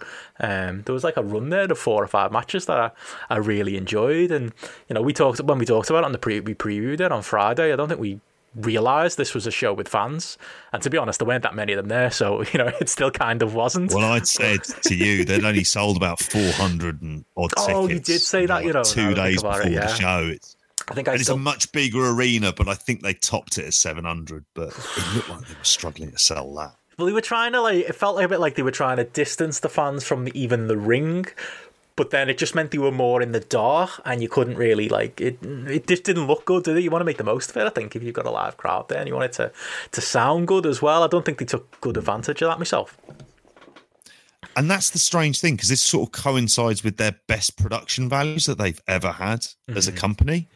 And the lack of a kind of what looked like the crowd. It reminded me of some of those impact tapings they Mhm. used to do. This is around an era when Bobby Lashley was champion incredibly, but it was so dark you couldn't Mm. see the um you couldn't see the audience a lot of the times because they're doing it to hide away the dark spaces because there's obviously no one up in the upper tiers or anything else like that. So Mm. mainly it's a kind of crowd on the floor and occasionally they'd focus on them. And you knew there were empty seats. And I suppose in this kind of COVID time, you're going to expect to see that. You're not the you're not expecting to kind of see still at this point sort of full stadiums and the rest of it, unlike UFC, um, but full arenas and the rest of it. You're not kind of expecting it, but yeah, aesthetically that's not great. It felt like that. Yeah, you're right. Where the the guardrail or the the kind of bit around it, that felt like there was a big gap between that and the and the ring in and of itself to kind of space it out. But Mm. I would say, like from a production standpoint, there's there's been a level of investment going on in here in this company. It feels like from that perspective,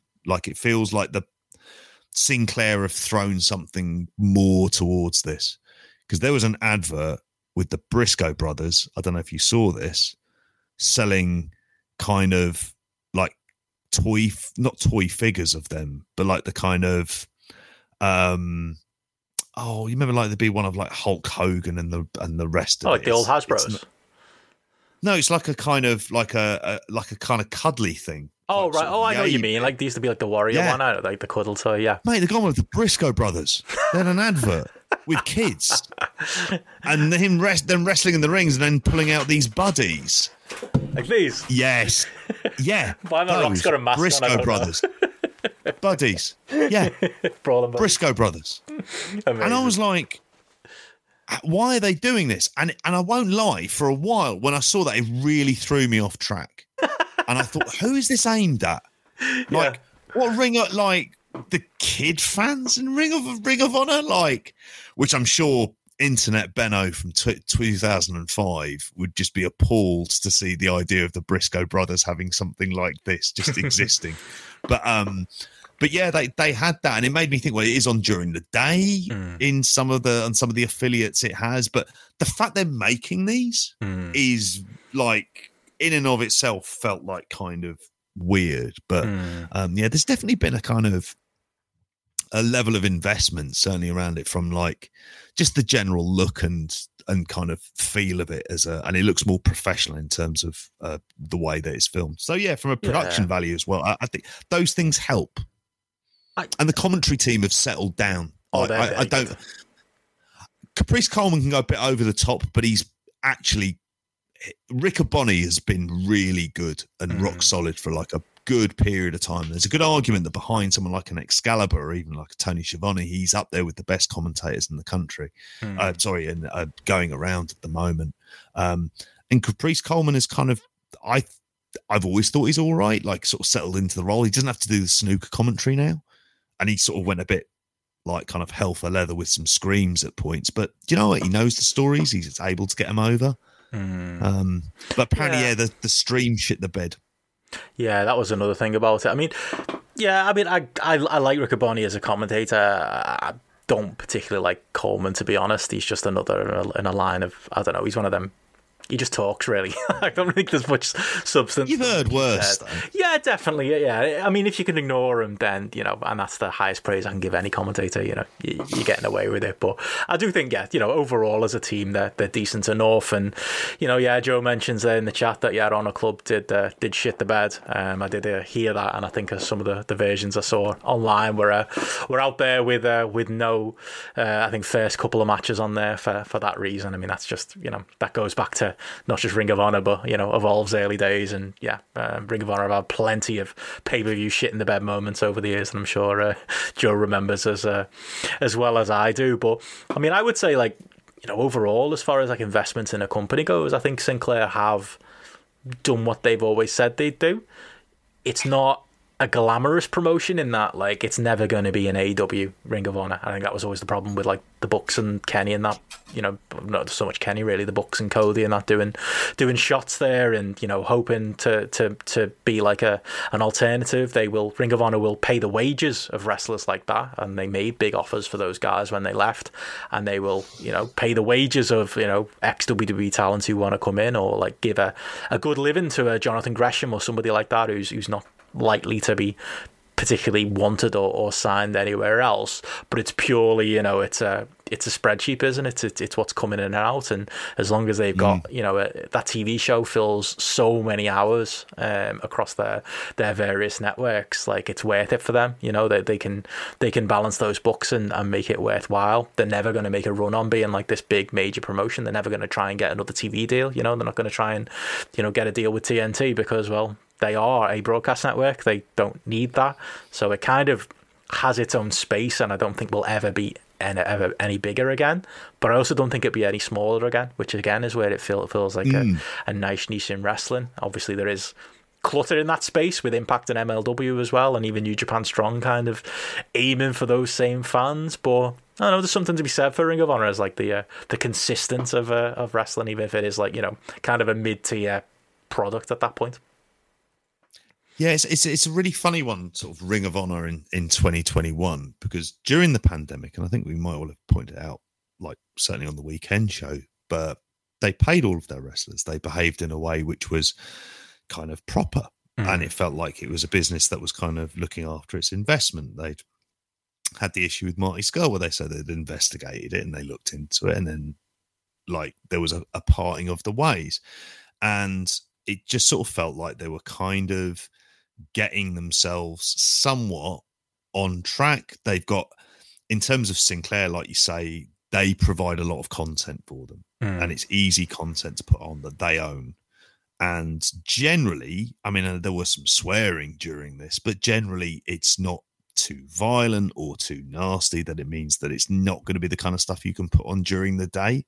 It's generally quite sort of standard TV wrestling fare. Hmm. Um, and I think with with this, the issue is really it's it's about a kind of like a growth thing, and I don't know if they really should be almost like thinking about growth in a way, like some eh, to the are post COVID, they're just trying to kind of find out well what really is their place in the marketplace. Hmm.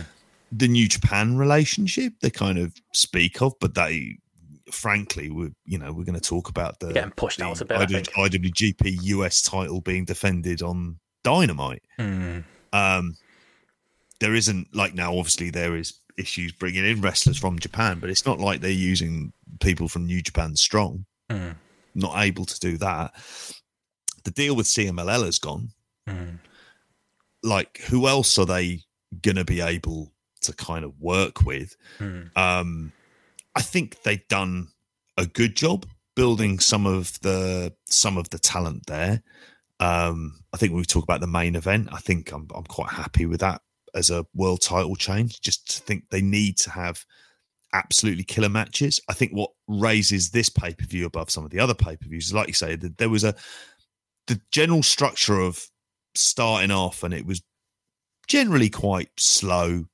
You know, there's a couple of matches that were that weren't very good, and then it just picked up a nice pace Mm. and there was just sort of some good solid matches like back to back to back and it made you there wasn't the killer match that's like you mentioned as well you're not going to be kind of going off the reservation with this but it was it was a I I would say it was certainly a good show and it was a much easier watch certainly in like the second half of it Yeah. it felt like it kind of got there and they've they- they've got a I'll tell you what it feels like as a promotion in terms of from a creative perspective. It feels like there's a bit of direction, which is not always something that's been there. Yeah, that's it, and that maybe that's what they need, you know, to maybe stir a bit of interest in the likes of us is, is that direction and to maybe get behind, you know, some of the right wrestlers and the like. And there's there's evidence of that through the show. And you know, you mentioned there there were you know there were decent matches through the show. I would probably say that the pick of the litter if you're looking for a, a match of the night. I don't think you disagree. Um, it was uh, with Jonathan Gresham's uh, te- well t- turn one of uh, of two on the night uh, with Michael Bennett. You know, we, we again made jokes Second about pay per view in a row, he's done that. yeah. sorry. He's no, he's the star. No, you're right. And like he, you know, Bennett is someone who you know we kind of made light of being in a in a pure title match, and that was actually part of the story. And I thought he told that story really well in that match. Like that was a, I went three point seven five on Grapple. Could easily have gone four. Um, I saw a few fours um, floating around uh, on the Grapple app for that one, and we'll go into the averages in a minute, but you know, I thought, yeah, you know, not even just the match. I think the the pre-match as well, like that that promo from Mike Bennett where he talked about being, you know, people don't respect me as a, they don't think I'm a I'm a Ring of Honor type wrestler, you know, that I should be here, and you know that that line if I had a dollar for every time somebody said I don't belong, you know, I'd be a rich man, all of that stuff. He was very good, and he's always been a strong talker, Mike Bennett, and it gave the match some stakes. And then you, you're in there with Gresham, who you know, I'm not calling Mike Bennett a broom. He's okay. He's a capable wrestler. Mm. But Gresham could have this match with a broom. Gre- every confidence Gresham could get in there with literally anyone and have a match close to this good in this setting, you know, in the in the pure title rules. And yeah, like say, how many pay per views in a row, you know, when we do dip into Ring of Honor, do we end up talking about Jonathan Gresham and how fucking good he is? That is he, that is the benefit of a Ring of Honor. Someone like him has a consistent place to work and he gets to, to get a little bit of a spotlight on him because yeah, I thought this was a, a fantastic little match. The you know the the whole rope break uh, stuff for the pure title it doesn't always work for me, but I thought they did a good job of, of telling the story of them them losing their their rope breaks through this one. You know, you had the, the Gresham submission attempt on the floor, and then they got back in the ring, and they, you know they, they knocked it down to you know one one uh, rope break a, a piece each, with uh, both of them wasting a couple, and like they they're both you know very good at kind of selling that uh, as part of the story. And then yeah, I thought the finish was was quite ingenious with yeah you know Gresham getting pinned by Bennett and getting the uh, the visible pin, but Bennett but uh, but Gresham's foot is under the rope, so therefore he loses his last rope break immediately grabs uh, grabs Bennett into a leg lock and, and gets that that uh, that submission victory. I thought that was a, a really nice uh, element to the story. Kind of showed the, the fish out of water that Bennett is. That Gresham's got that little bit of extra experience uh, following these rules. And like I say, I think the pure title matches can be a bit hokey, and they do force the weird rules. You know, the three rope breaks and the uh, you know the, the the closed fists and the the twenty count on the floor stuff you know, a little bit too much sometimes in these matches, but I thought this was a, a good example of the style, and I thought, uh, yeah, it worked really well as a match, and I thought both men came out with their with their stock higher coming out of it. It's yeah, it's really funny. We we apparently are in a complete agreement about a pure match, which I know, like for you, there's the this is where me having not watched the kind of pure era of the John Walters and the like, and you having sat through all of it as well, and you've McGuinness. made clear on, on other podcasts as well. Mm. Uh, but it's but it's true. It, it's this felt like it was like the best example of it, and Gresham is the best figurehead for mm. this wrestling style. To be honest with you, that because of his height and because there isn't that kind of distance, the fact that he's able to just sort of clamp himself onto his opponent makes him just more interesting for this particular style. And I'm with you. The story of this match was great. And if you think about what is pro wrestling kind of meant to its core, it's like you want to elevate both people. And it does that because the whole thing was, well, Bennett doesn't really have the credibility to be doing this because, hey, Mike Bennett's always been a look and a promo and he's not really as much of a wrestler. Mm. And here he was great, but it was also the fact that he wasn't it, it, it, was about the fact that, that Gresham was incredibly cocky throughout mm-hmm. loads of this. And it wasn't the case of they just looked at a, a size differential and thought, well, he's going to have to be the bullying guy with Gresham on there. It was like he worked better that way. And and then Bennett being able to kind of come back and then shocking Gresham into using the rope breaks against it, which kind of like wind, winds him up at the start. I mean, I really thought the ebb and the flow. And I thing that I like about the rope breaks is they kind of add a sort of ebb and flow to the match so if you've got a wrestler who's only got one rope break, there's like that that bit of drama that gets add, added to it as well. And like you say, they managed to kind of put an element of stakes to this. And when I um uh, I think at the time when I recorded the update, I was like halfway through the show. I hadn't got to this, so I kind of knew the result anyway going in. And um, I thought to myself, like, I, I, was I didn't know about this false finish when it had happened. I was like, and I was like, oh no, he'll have his leg under the rope, wasn't it? And I was like, oh no, that was really good. Hmm. um, it, it, it was. I went three point seven five as well, and I think it was, like this is kind of what this match is there to do. And it went twenty minutes, and for me, it didn't drag like I thought it did. Well, it's the best Mike Mike Bennett match I've ever seen. Oh God, yeah. Confident, confidently. I can't that. think of any other Mike Bennett matches I've ever seen. Like no. that tells the tale. Name but another one. Name one quick. Pop quiz. Three no. seconds. Go. Three, two, one. I Matt Taven probably at some point. I, I, I can't remember what happened. There'll be other people in the kingdom. Like, probably had those matches. He's probably. Yeah. I'm sure he worked like Tanahashi and stuff. You know, back when they were doing like the New Japan show. I thought also was at the tags he worked in New Japan. There you go. There's them.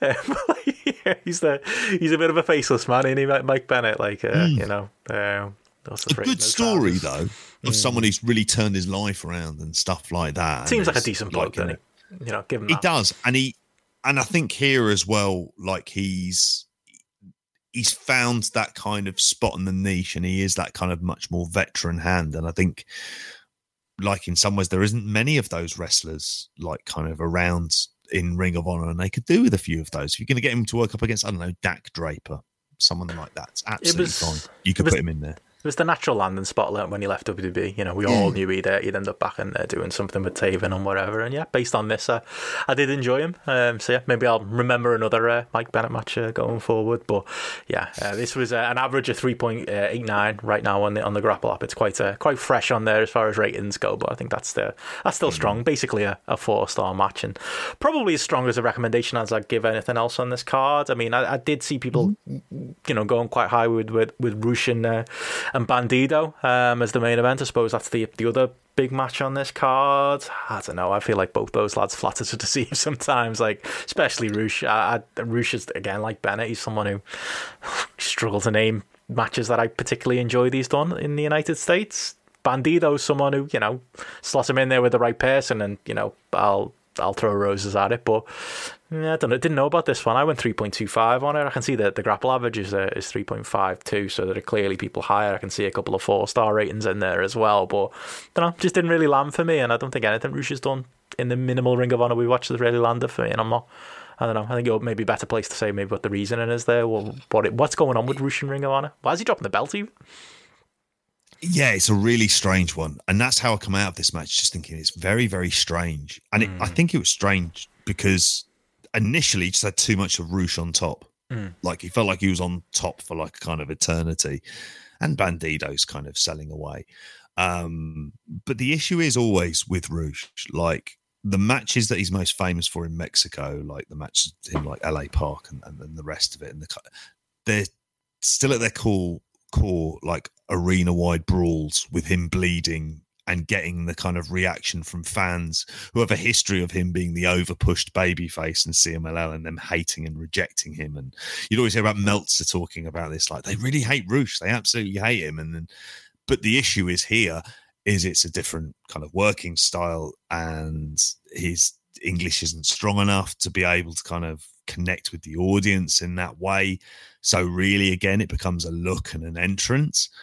But again, like all of these matches, like there is a ceiling. I think it's three and a half stars for him, really. And I went 3.25 for this as well, because even though I like the idea of Bandido as champion, as having like kind of better matches, I also think as well, like it's the kind of thing if you're looking to stick out and you're looking to kind of broaden your market, they've made an effort to go much more down the kind of luchador route than a lot of other promotions. So it makes sense from that perspective.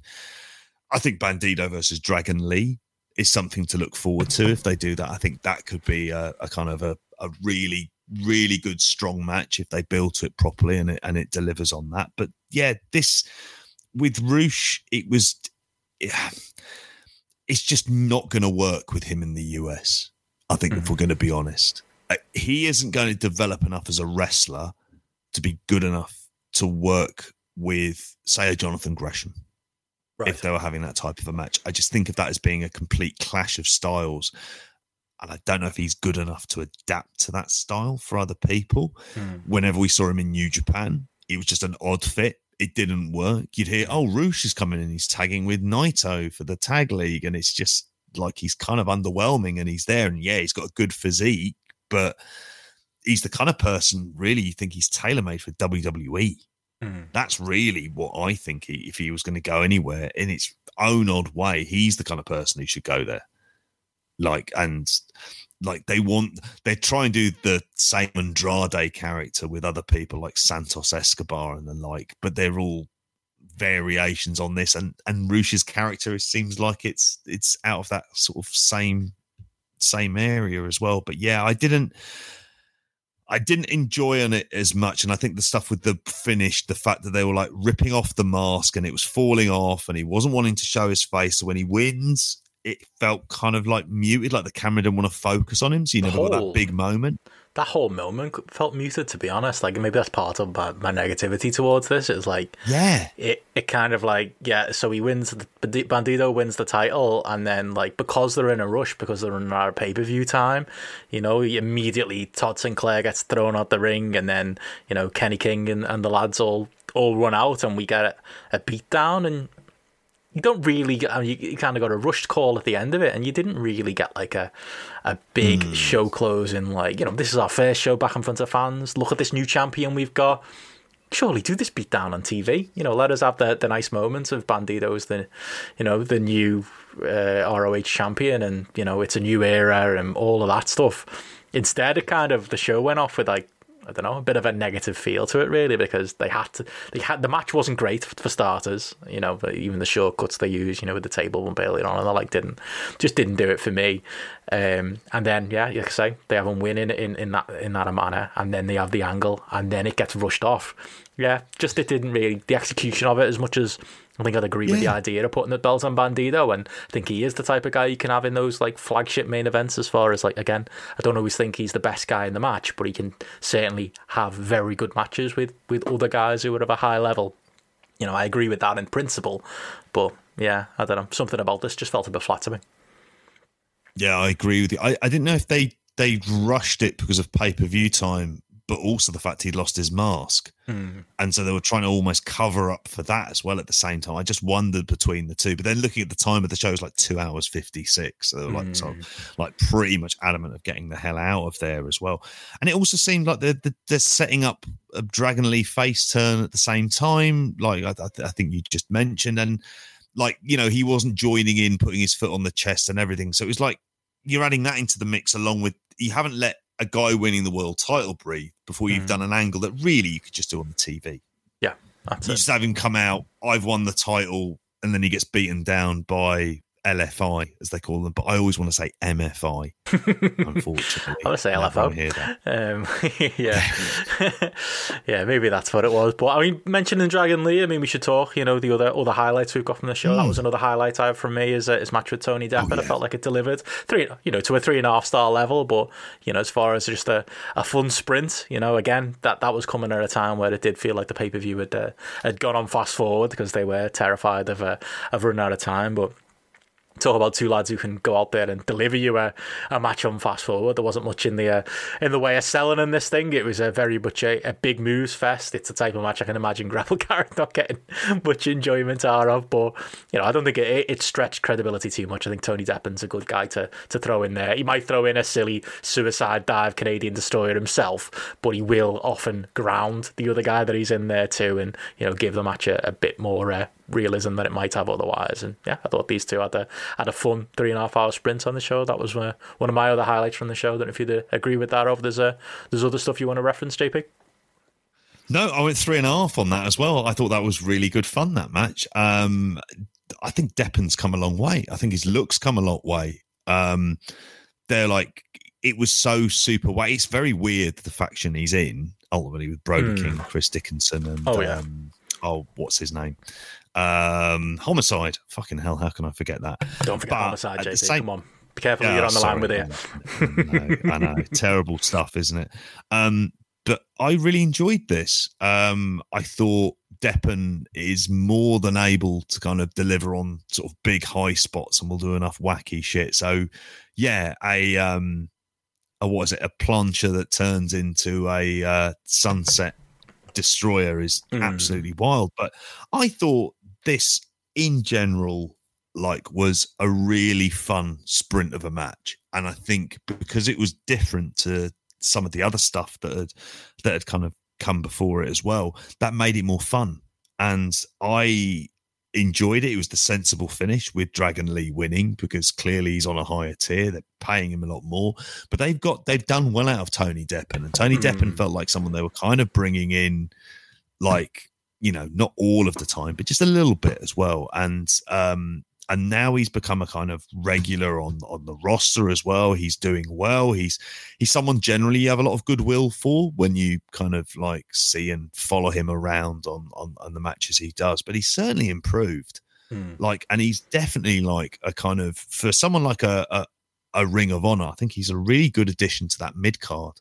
Yeah. and he Good hand. played his right. He played his perfectly good fun. Three and a half stars. I enjoyed as well, uh, Brody Lee Jay Lethal. I thought that was a good bit of business, if nothing else. You know, not like you know, you might look at the the grapple ratings for that one, and you know, it's not particularly a, a highly rated uh, match at this point. You know, it's going at an average of so three point five two. That's pretty decent, but like I think it, it's almost like the. The purpose of the match you probably needs to be taken into account. It was like it's like you know when we talk about rating movies, and it's like, well, how do you rate the you know the perfectly done action movie or the perfectly done art house movie? this was a squash for all intents and purposes. So if anything, three and a half stars is actually pretty strong for for a squash match. And it was as the commentary kept putting over, and this was a match where I thought the commentary was particularly strong. It was eighty percent Brody Lee and twenty percent Jay Lethal. Um, and yes, Jay Lethal got the the little hope spot near the end, but you know uh, they had Brody King take take back over, hit the the Gonzo bomb. Was it twice, three times um, to get the dominant but clean win. It was one of those matches where it was like, yeah, this is what they set out to do. Jay Lethal's someone who, let's all be honest, he's not getting signed by AEW. He's not going to New Japan. He's not going anywhere else in his career at this point. This is the the peak of Jay Lethal's uh, career as being this I don't know. He's almost like an ROH res, um, ROH legend through inertia. Like it's like he's just been around for long enough that it's like, and he's won enough belts. So it's like, oh, he's a, you know, when they do Yeah. promos, they'll be like, you know, I want to be like, you know, like the Mike Bennett promo would be like, yeah, you're like Bryan Danielson and Samoa Joe and CM Punk and Jay Lethal. it's like because you've got to slip That rankles there. with you big time. yeah, they always throw him in. Like, I don't mind when they do Jay Briscoe. He's got the uh, the history of uh, being the, the greatest tag team in Ring of Honor history and being a guy who's been around for a very long time. Jay's just what he's just been there for long enough that they've given him plenty of things, and he is a solid enough wrestler. He's a the word is professional wrestler. That's what Jay Lethal is. He's a professional wrestler. And he went out there like the professional that he is and put over Brody Lee Strong because you know. Brody King, sorry, Brody Brody, King. King. stronger. Um, you know, because what else is he is he going to do in that in that moment? Is he going to say no? Probably not at this uh, this point in his career. But I thought it was a good bit of business to set up Brody King as a potential um, future challenger. Yeah, great couple match to uh, to have on this card. Yeah, I, I went 3.25 on it, and I was meaning, and like you, I wrote this down. I was like, well, this was a squash designed to get Brody King over, and I think it did that. And I was also very glad to be watching a Ring of Honor pay per view where I wasn't bothered going, Jay Lethal shouldn't be in this position. He shouldn't be in this kind of this far up the card. He's being like still around the kind of main event scene. And you need to move beyond this because it's it's not reminding people of a strong era of Ring of Honor, frankly. Hmm. But they got him over great. Like the fact that Jay Lethal sold it because he wasn't going to wrestle in the ta- he didn't wrestle in the tag match afterwards. I thought I thought the spot when he had him sat on the chair and he just sort of came along and just sort of like did the um cross body onto him through that. I thought that was kind of great, but it was what it was supposed to be. And I think these this is a type of match we don't often see enough where and you mentioned Brody Lee, funnily enough, I think of like the Brody Lee Cody match. And like there's that idea if you do that kind of short squash, relatively short squash, because you're trying to get someone over as a monster. This is slightly longer than that. Hmm. But I think it did the job. He again, depending on what the deal with New Japan, Brody King looks like someone that they should be bringing in. Like if we if you're going to be ushering out a bad luck Fale, then fuck me, get this lad in instead. Like he, he's, he, you know, he's he is more than good enough for mid card New Japan. Yeah, I think that's uh, very fair to say. Um, but yeah, good to see Ring of Honor going going strong with him. Um, yeah, I suppose they were they were the most notable things on the show for me. Anything else you, you wanted to reference from the, the undercard on this thing, JP? I suppose a couple of things really. I mean, I the the tag match was kind of like a quite fun plunder match at points. It was kind of weird. Which one? The one with Gresham. uh, Gresham. Oh yeah, the one that Gresham came out for, where it was him and Rhett Titus, and the idea was it was meant to be Jay Lethal and Rhett Titus, but he got so badly beat up by Brody King. I was very happy when they did that, but then also reading this morning, I was like, even on the daily update, I was like, right, Gresham appears to have been in this match. I'm not quite sure because it's meant to be Jay Lethal, and then they, you know, kind of explained that The Iron Man of explain the fact. Yep. Explain the fact why Gresham would lose. Mm. Perfectly logical. Logical. He doesn't lose anything from it. Brutal cop killer from Homicide. Oh. Who I have to. How old is Homicide at this point? Mid forties. Yeah, I think mid forties. Yeah, and he's banged up. He's very banged up. Like He's been- very banged up. yeah. He did a lot more here than I expected him to do. Like I really did. Like he did a lot more. There was a couple of bits he did onto. There were various kind of dives that were really ridiculous at points for this, but I thought Homicide and Dixon looked. Uh, Dickinson looked really good. Mm. Um, uh, and yeah, I've funny feeling that the next direction they're going to go in is Jonathan Gresham versus Homicide. You could do it based on the finish. I think you could do it. They've got a hmm. couple of shows coming up. I think they're doing at the 2300 Arena, um, Glory by Honor. Hmm. And it seems like the kind of perfect match you'd be doing there, to be honest with you. Hmm. Or if you're going to be around like kind of New York, like it'd be Gresham versus Homicide. I think there's there's something in that. There's a good bit of steam. I think Gresham would get something from it. I think it's a good u- utilization of Homicide as well. Definitely, yeah. No, I like the way they're using Homicide. You know, putting him in this tag, and you know, there's part of me that does enjoy Homicide winning the uh, the Ring of Honor tag titles, even if the the uh, the same old uh, tag titles that he uh, that he that he wanted he would have wanted in the uh, in the mid two thousands and uh, and chased Dan Maff off from uh, from holding one half of. But you know, it is still cool to see. And you know, he, that cop killer you mentioned to Gresham there, like I don't think he had him fully hooked. Like you could see him like bend over and check Gresham was okay.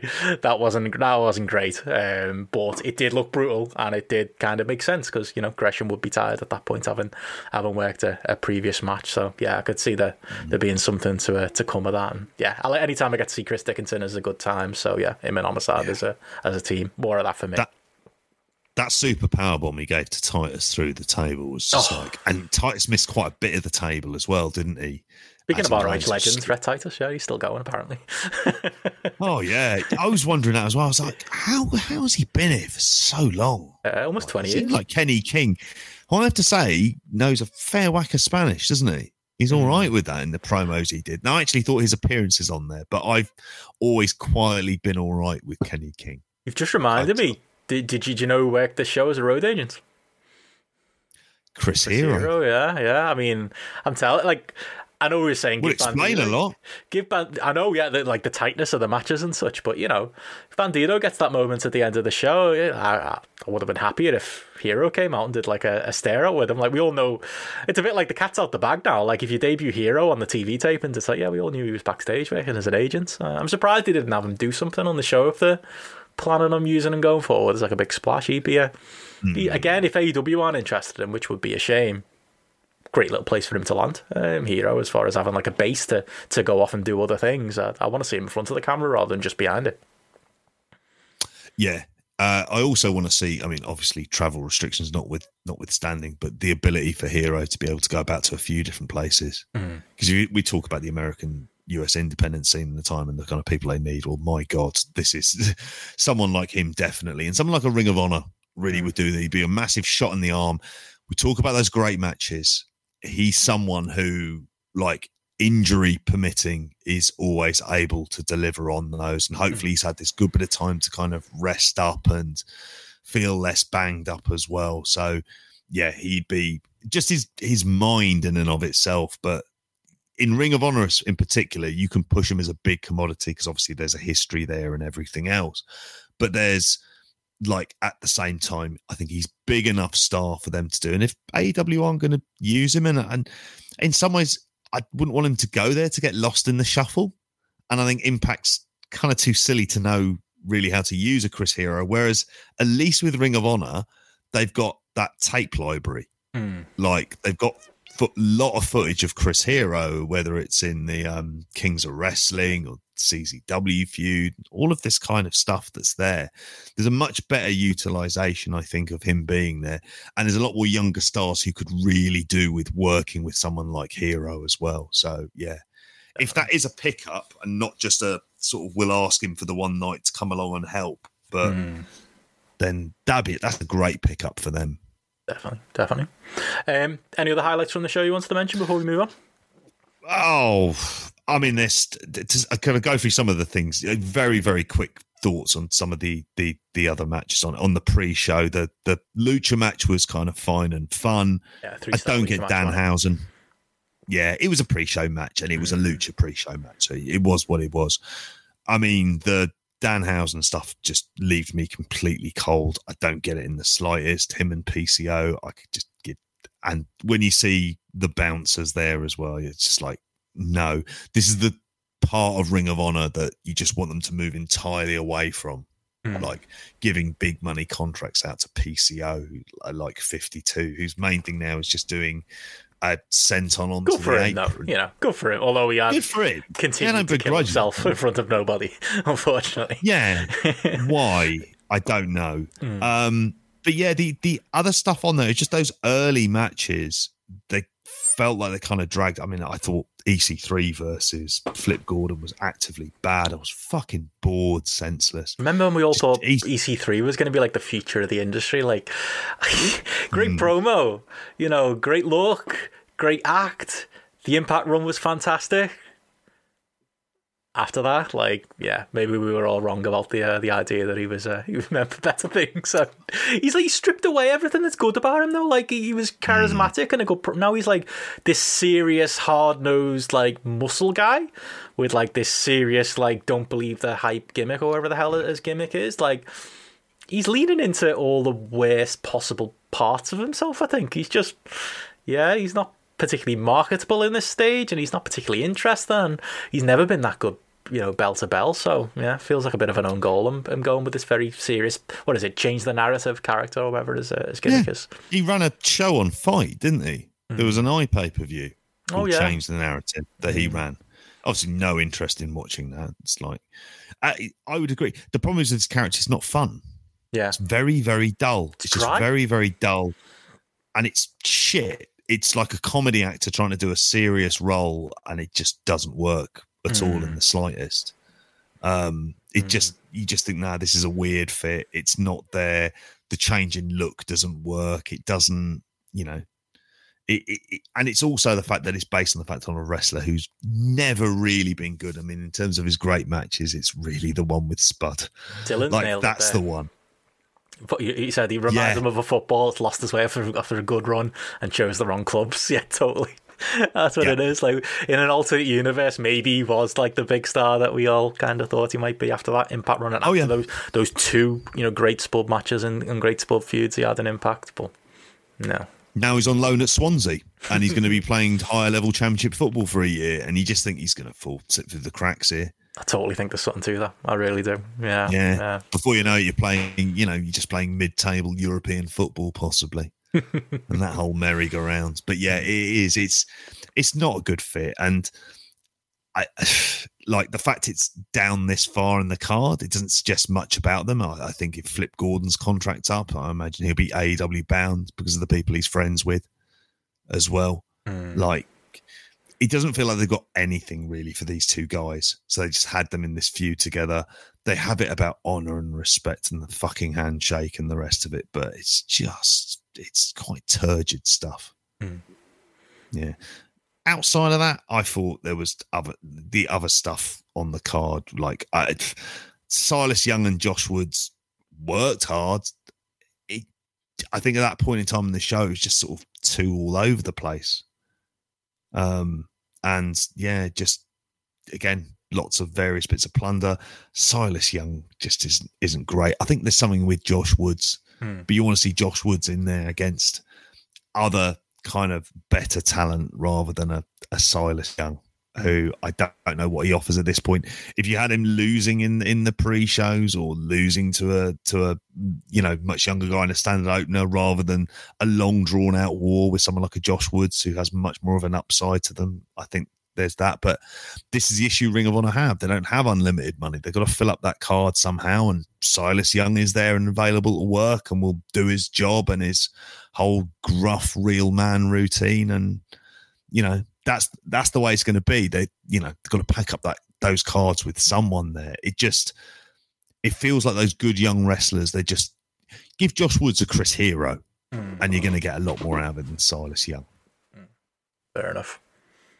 Yeah. Anything else? No, that's it. Really, that's Ring of that's Honor. Ring of Honor best in the world. Ring of Uh, Honor, more fun than I thought it'd be. Yeah, we, we always have a good time watching them, don't we? Um, when we check in Yeah, four times a year. But, uh, you know, there's. Uh, and then we're always conflicted on where Ring of Honor is at this point in time, and there's so much history that you're bringing to the table, being the official Ring of Honor historian. ah, that, different like, company, mate. Doesn't count. Basically, yeah.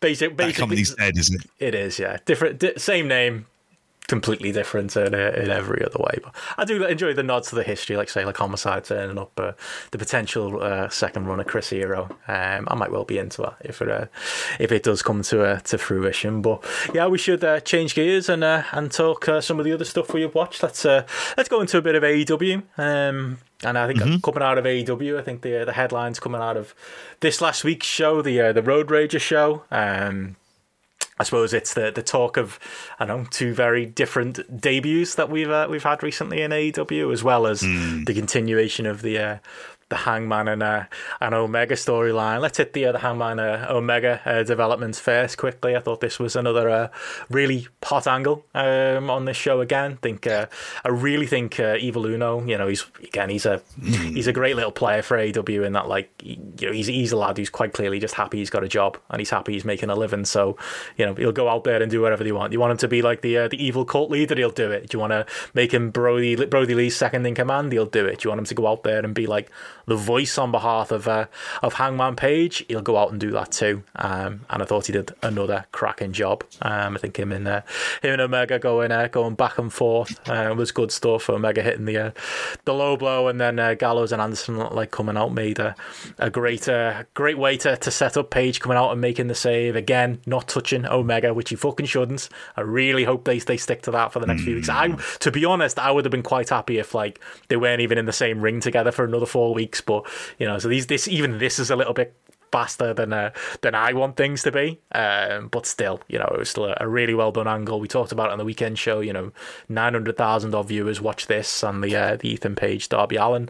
Um, um, stuff afterwards with the with the Ethan Page sit down interview that was uh, all also really good as well. It was the uh, the high point of the show overall, but I think the the main reason it was the high point is I think interest is absolutely high uh, in Kenny uh, and Hangman, and yeah, I think yeah. this is one of the best stories uh, in wrestling, and yeah, it, it's a it's a nice pleasant change. I'm glad we've we've, uh, we've moved on to this rather than Kenny just defending against uh, you know um, opponents of the week or or whatever other goofy stuff he'd uh, been doing up until now. Yeah, yeah, and I really want this match to happen all out. I don't want it to happen at Fight for the Fallen mm. or a glorified Dynamite. This needs to be a pay per view main event. This is a big money match, a story that's being, as we spoke about last week, being told for a couple of years. Just the whole setup of the angle, um, the stuff with the Evil Uno, the what's the capital of Thailand line. That was I didn't like that, but that's me. Ah, it, it's part of Kenny, so it's part of the overall shtick. So I'm, I'm I've got to agree. I'm, I'm fine with it. Mm. I know, I know. I'm probably more tolerant of that stuff than than than you are. Mm. However, what you what you wanted to hear more than anything else was just the cowboy shit chance, especially when he got down to all the people he's beaten, and then you get that through, and you're getting that through from the crowd. It's not being led by Uno, it's not being led by Kenny Omega, and then they're responding to it as well. And you're going, well, this is working. That's what you want. You want that crowd who are desperate to see uh, um, Adam Page. It's how they tell this story over the next few weeks because it does feel like with Kenny Omega, if you're going to have this story, there are like un, I don't want to say like unnecessary roadblocks that he puts in, but there are kind of things he well, let's do this to the story, and you just want to go, no, we're doing it this way. We're telling the story like normal fucking people. No bollocks, nothing else. Not going to do the comedy. You might have some spots where like Adam Page is nervous and doesn't really quite believe in himself over these next few weeks and is maybe nervous in his matches, so he doesn't win as convincingly, stuff like that. Put that element of doubt in there. But that's the story you want and the idea of a cocky Kenny going, yeah, he's not got in his head. I'm in his head. He's not able to. He's not able to get the job done. That's really the story that you're telling. I weirdly think like there's a part of me now is very conflicted about. I look at these crowd reactions and you think, yeah, you do put the belt on him, but then I'm also worried about how fickle wrestling crowds are these days and how many times they really want the belt to go onto someone and as soon as they do that they get bored within mm. two weeks and there's a phrase in wrestling, money's in the chase. And it's always been that way. And it feels that way with this kind of an angle. I just hope that they pace it, cut out the bullshit and the bollocks because there's a genuine emotional core to it, which has two guys who are involved in the best match in AW history with the the tag mm. match with oh, the Bucks. Yeah. And so the last time I, I loved that sort of sprint of a 15 minute match they had last time. So it's a match I'm really looking forward to. And I think with those kind of emotional stakes involved as well, it could be that great killer match they want to do. It's just that how many times have we said that and it's not ended up like that? So mm. that's why this time I, I have very clear doubts. I think it could be t- told great. I'm not entirely convinced they would do it without putting in some unnecessary shit to fuck around with it. That's my fear. Mm. Yeah, I don't know. I think it's on a knife edge, that one. I think you can make the call. Mm. to kind of say, is Hangman, you know, we've got crowds back, we've waited long enough. Uh, is there a better time to put the belt on Hangman and pull that trigger? You can delay things too long. We saw it with Goldberg and Triple H, didn't we? Um, you know, you, even that month later was too late. You know, sometimes you got to strike when the iron is hot. You don't want Hangman to be too much of a, you know, chokes on, you know, when it comes to the big one type of thing. He's already got that big high profile, you know, loss at the start of AEW when he was uh, when he was going for the belt. Um, yeah, it's uh, there's a question there to be had. That adds to the story though, because it felt like it Yeah. was too much too soon. I think it, I think yeah, exactly. I think I think it could it could still yeah add to the story and and and and you know you could tell a story with that that yeah you know we come back to it again and we sell sell another lot of pay per views so I can see that there but that speaks to the you know the depth that's in this story you know that there is you know plenty to to do. And you know as Joe said there you know there's lots of you know lots you can do with the Dark Order on one side and the Elite on the Yeah. other side as well.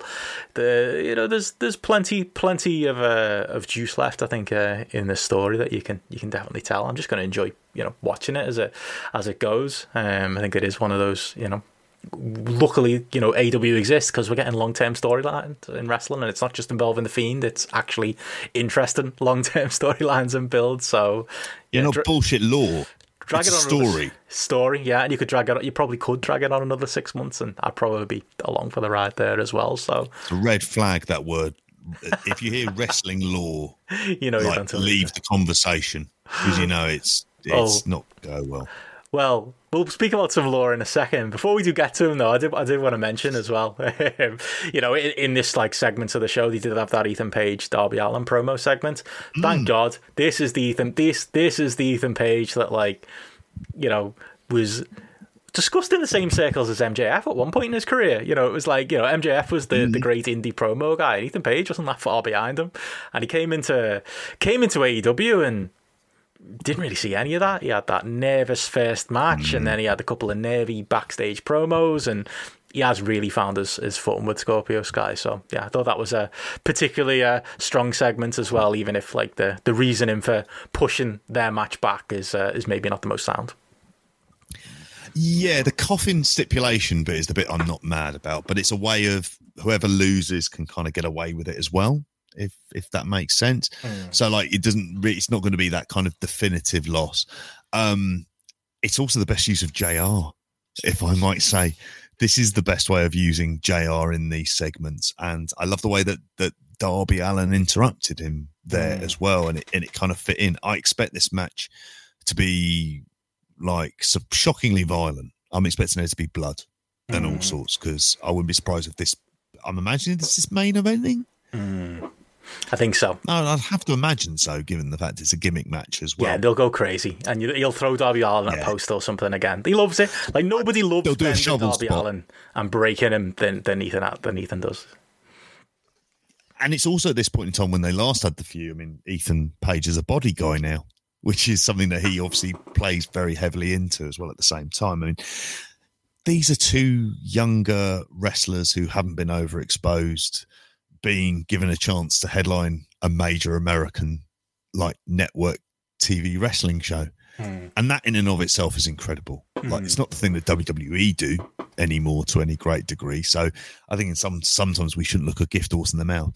The match wise, that's always been Ethan Page's kind of weaker side, hmm. hasn't it? Yeah, it Um, has. He's a, he's a talker, isn't he? He's a he's a He Mike is. Bennett. He's an EC3. He's a MJF. He's that kind of guy. And I think he it was it was you know you look at Josh Alexander and you realize how much of the North is is kind of him uh, as well. But I've you know I'm higher on Scorpio Sky uh, than than most other people, but I've enjoyed this Men of the Year kind of thing as they've gotten into it more and more, and there's very much a a, a place for him here. So yeah, I, I again cautiously optimistic, but I'm still at the same time this was good build.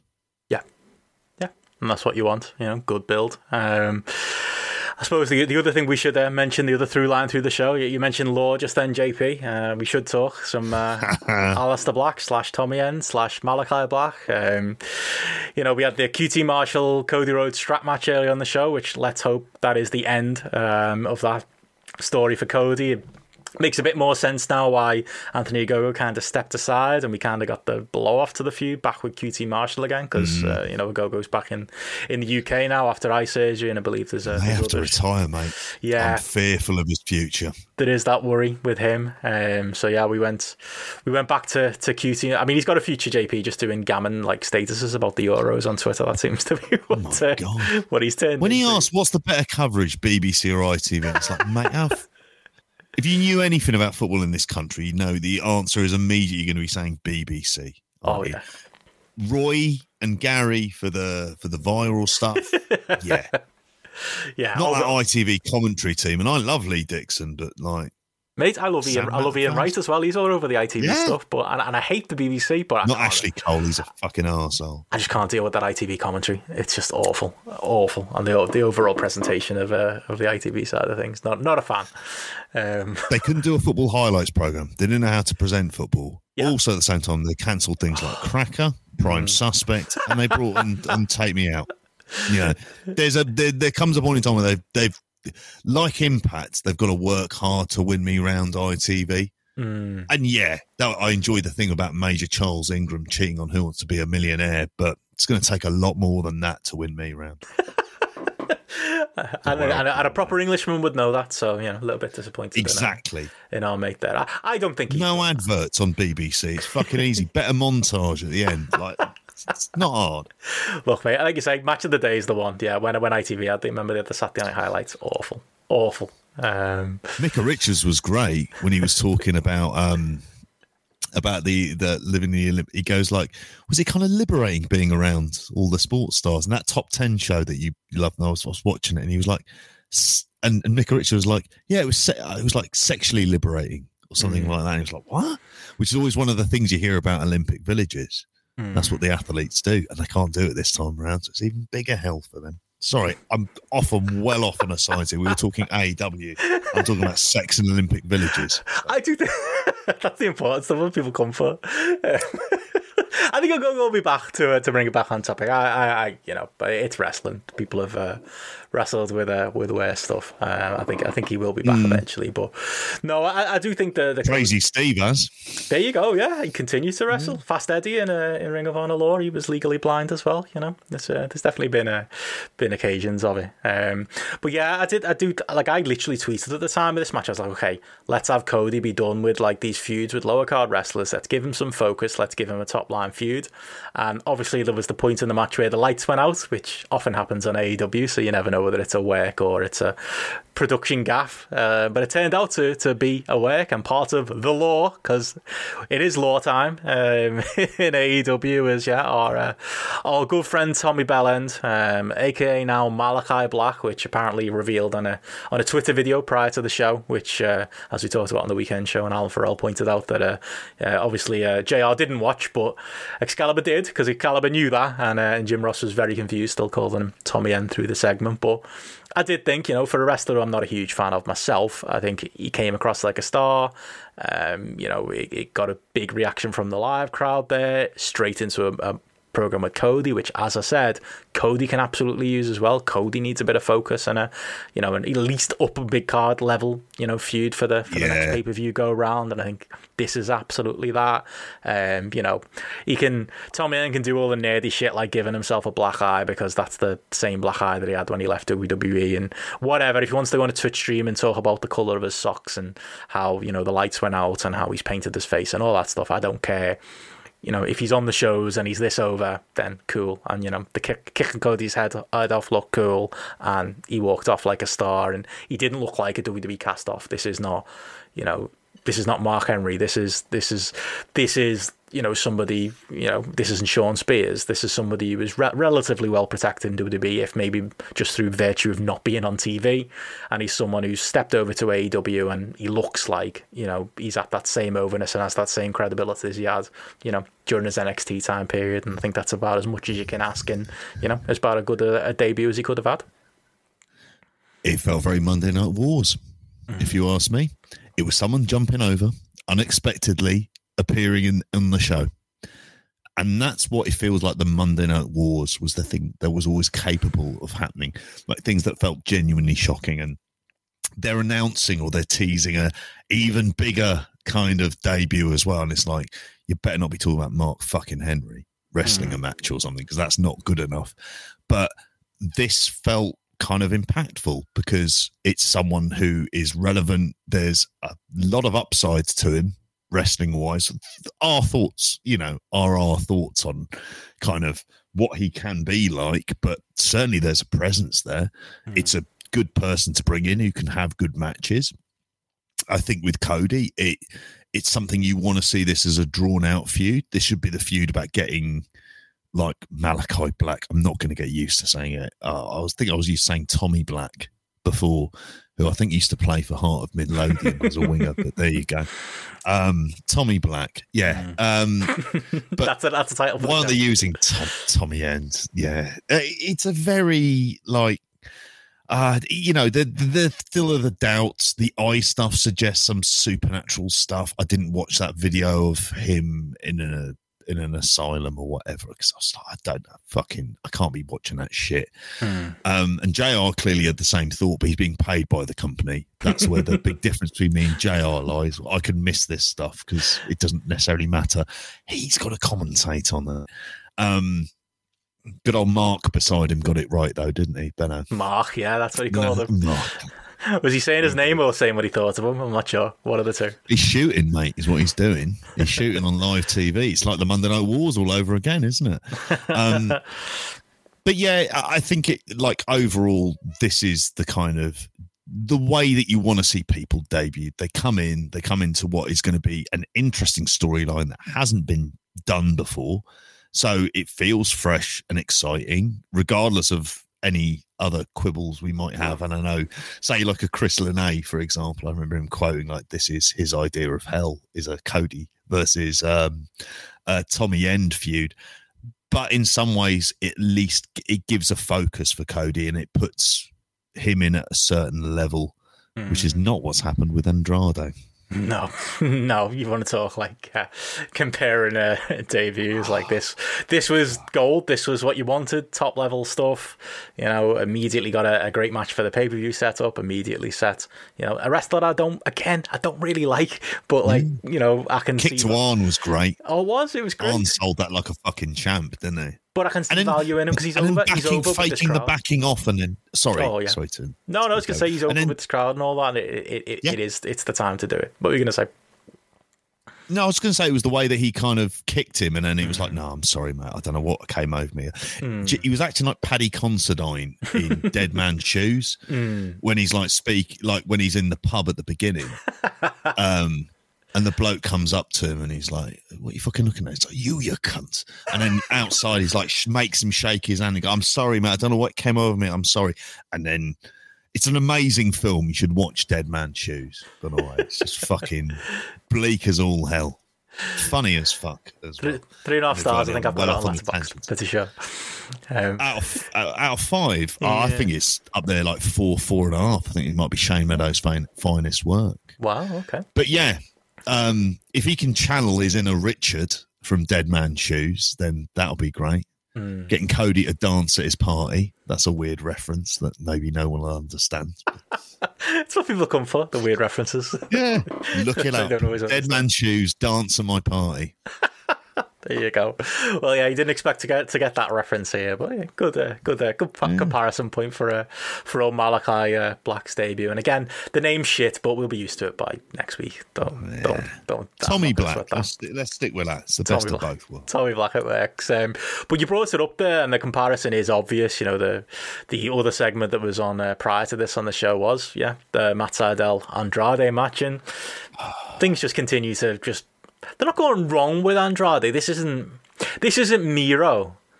But things aren't right, are they? You know, he's coming out with Vickie and whoever that other dude was, his translator or whatever, his bodyguard or whatever he's supposed to be he wrestles the match in is in basically like looks like he's wearing New York Yankees pants. Like you know, I, I get it. They're supposed to be pinstripe pants, and he's trying to. He's Come- wandered off the set of Dick Tracy. Yeah, yeah, yeah. And I get it. It's cool when he wears the full suit, but in ring he just looked a bit like you know the Brooklyn Brawler, and you know obviously a much more cut and bigger version. But you know I don't think that that filled me with much confidence. And then the match was just kind of middling, really. It was the wrong match for the occasion, it felt like. I don't know whether that's because Sydal got too much in or Andrade didn't, I don't know, focus on, you know, getting over the right stuff, but he just came across as a guy and I think that's been the problem here, you know, from the introduction. Mm. And I will still say, Meltzer say it, that he didn't, you know, again, repeating that he didn't think he got a reaction when he first came in. I don't think, I, I still don't think that's true. I think Vickie Guerrero, the way she said his name, people didn't know what she said. When he came out, he got a reaction. Yes, it wasn't yeah. a killer reaction, but don't forget how fucking, how quiet and dead that Dynamite crowd was, was that night. I still thought he he was going to be a difference maker, but I, I feel like that Vickie promo kind of that came after all of that was the problem with that segment. The presentation after it's been a mixed bag. Sit down with Jr. You know, again, great best use of Jr. Uh, as we said previously, but you know that in that segment, I think he came across as a star, and then you put him back with Vickie and have him come out here again, and he just came across like just another dude again. I just think, mm. yeah, somebody needs to sit down and and reevaluate and you know, get these things right. Again, this isn't, you know, making Miro a gamer. It's not that far wrong, but it's a similar pattern. And I feel like, like with Miro, we're going to be waiting another two months before I think they take the, the proper steps to, to put things right. Yeah, it feels like we're going to in a holding pattern for a couple of months until they realize it's not working and they do a repackaging job. And that's kind of what it needs to be already. And you've got time to repackage early on, as we've seen with Miro. Hmm. Where the longer time goes on, the longer, the more distance there is with the whole gamer stuff, and then that kind of gets removed. But here, I've not liked any of the presentation at all. I didn't like. I wasn't as mad about the the sit down interview. Funny enough for him, because I thought they should have just had all of his parts translated, because that's. I think you can get away with that. I think you've got hmm. enough of a literate audience who are going to be able to handle subtitles, and if they can't, then fuck them. The problem's with them. um, but overall for this, I love that like attitude. ring. More market yeah. should take that attitude. They'll get it. Fuck them. That's their issue. Fuck them. The good Christopher Nolan films are like, no, you can do the work. I'm not explaining it all to you. Love it. It's like you're a fucking adult with a functioning brain. You can you can do the heavy lifting as well from time to time. I like that when we do that with an audience and you make them work. I just think here, like he felt rusty in the ring Sydal, I think, has been very good and has been quietly one of the kind of more rock solid bits of dynamite generally, where he's come in and has proved himself as a good, adaptable mid carder who has a certain purpose. And here, it feels like it didn't gel, but it was much more. I was more along the lines of, well, this is kind of down to Andrade, and maybe it's a bit of ring rust and not properly being in there. I, there's only so stuff he's going to be able to work out in his own ring with Charlotte, isn't he? Mm. Where I imagine where a lot of this kind of training is probably happening of like literally him and her doing an Edge and Beth Phoenix job of getting him back into shape, but it just didn't seem to work. I, I just didn't feel convinced by him. It's just like a, and I think there was elements of the crowd wanting to like it, but just never getting into it. And I think as a match, just didn't work at all. And if this was no. meant to be sort of like, you know, putting your best foot forward, it's not that. Mm. And it's hard to know, well, what feud are you going to put him in to, mm. to hmm. kind of get the most out of him at this point? Because the key is with Andrade is the presentation. Mm. That's how you do it. If you get the presentation there and you get that kind of investment from a crowd and you have a reason to think he's a big deal, then those matches start to really mean something. But it feels, you know, it feels like we're a long way off with him. I think um, Zelina Vega made a made a bad call, didn't she? I think that's kind of like the the the, the genesis of this. I mean, obviously yes. she agreed to go back to the WWE before she knew her husband was getting fired, and probably before she knew Andrade was getting fired. But oh, if she if she'd have just waited a couple more months, like she would have, you know, walked into this company, been perfectly slotted with Andrade again. We wouldn't have to deal with Vickie. She'd be in the same company as her husband. Yep. Instead, we've got this. Um, I think that's all we are. That's the the one step we are away from like this being perfect. Um, and you know, uh, maybe you know Andrade does need to learn to stand on his own two feet without hair there, and we you know do need to be maybe proving that he can be a bit as big. I heard you know they had a good conversation about it on Voice of Wrestling this week that you know maybe mm. you know she was the star of that act, and we were all giving Andrade maybe a little bit too much credit. Um, there's definitely merit in that argument. I, I think I see a little bit more in, in Andrade than that, but yeah, he's going to have to prove it. Um, and yeah, you know, there's a, it's not like the company are doing a, a lot of things right by him, um, but still, you know, I think I, I want to see at least what he can what he can control was his presentation coming into this match yeah. and the match itself, and that didn't deliver either. So you know, there's some blame on his side too. Um, I was going to say as well, I suppose uh, another big headline from this show. Um, Jericho punching out the fan. Don't know what you made of that. The uh, the showdown with MJF. Oh. It was like, you know what? It made the angle better. I thought because like Jer- yeah. Jericho from the because it's Jericho and of course he's gonna punch out the fan. Like of course he is. He's not gonna. I think he showed MJF because the fan looked like he was coming for MJF and it was Jericho who got the uh, got the got the you know that that whole wrestler logic of. You come in my ring, you fucking get you're going out injured. Like he, yep. uh, you know, he uh, he did that as the uh, as a proper old school wrestler that Jericho is. But he kind of had a look in his eye then from like the whole rest of the segment where even down to when the fans were chatting Y2J and it was like stop that. That's a that I'm not called that anymore. That's from years ago. Whatever it was, he said. You know, like, he was he was testy, and then it, but it worked for the segment. I think it added like an extra yeah. element of danger. It felt like to it. I thought MJF was was very good here as well, and yeah, I think you know, uh, I think th- I can't say it every week, but we've done this feud backwards. Uh, I still stand by that. Um, I don't know why after the big, the two big stable blowups, we're we're into singles matches now. But as far as the singles matches go, you know, I am still into them, and this this this build and this segment uh, gave me another reason to be to be into that Jericho MJF match and into what I presume is going to be Jericho running through um, the rest uh, of MJF's mates before he gets to him. I think that's a that's a, a fun little wrinkle to it too. Yeah, uh, it's. I don't want to like. I'm not advocating for it. Obviously, people rushing the ring, and it's the least surprising thing in the world when you get the shit beaten out of you or you get punched in the face by an older wrestler. That is going to happen. It's, I think the analogy I've always thought of is if some random bloke turns up in the middle of, walks into my classroom. It's like, well, you got a duty of care. So can you get the fuck out, please? Because this place has got nothing to do with you. And it definitely added an edge. It made me kind of interested. And the, the, the first clue was when they cut away and they held away. It was like, oh, right, yeah, this is the kind of thing you do a sports game if a streaker runs on the pitch. Like you just cut away from it, and they did that with this fan. Um, and yeah, it was you know it's setting up another challenge, but at least I was kind of interested in this. I also really enjoyed the six man that on earlier on. You talk about setting off and all those kind of singles yeah, directions. I'm into that I'm, tag. I want to see the FTR tag. Yeah, I'm really into that tag. I mean, you know, even Wardlow versus Hager, I'm I'm kind of fine with because Hager's come out really fucking pumped up whenever you see him coming out recently. It's just like he's someone's really uh, maybe that bloke, maybe he also stuck a flare up his ass in order to, to generate a bit of heat, rather like that England fan did. Oh, um, that'll be on the obviously show. Obviously, with a great deal more success. uh, yeah, that's going in the. Well, there's a lot of images you could use from England fans there, frankly, couldn't you? Hundred percent easily be used. The entire all of the show images this week could just be a variety of English English fans disgracing the nation yet again. Um, yeah. Uh, but yeah, it's yeah, like you. It, it's kind of weird. There's elements of this pinnacle feud that I'm kind of into. I'm not into Sammy Guevara beating Shawn Spears.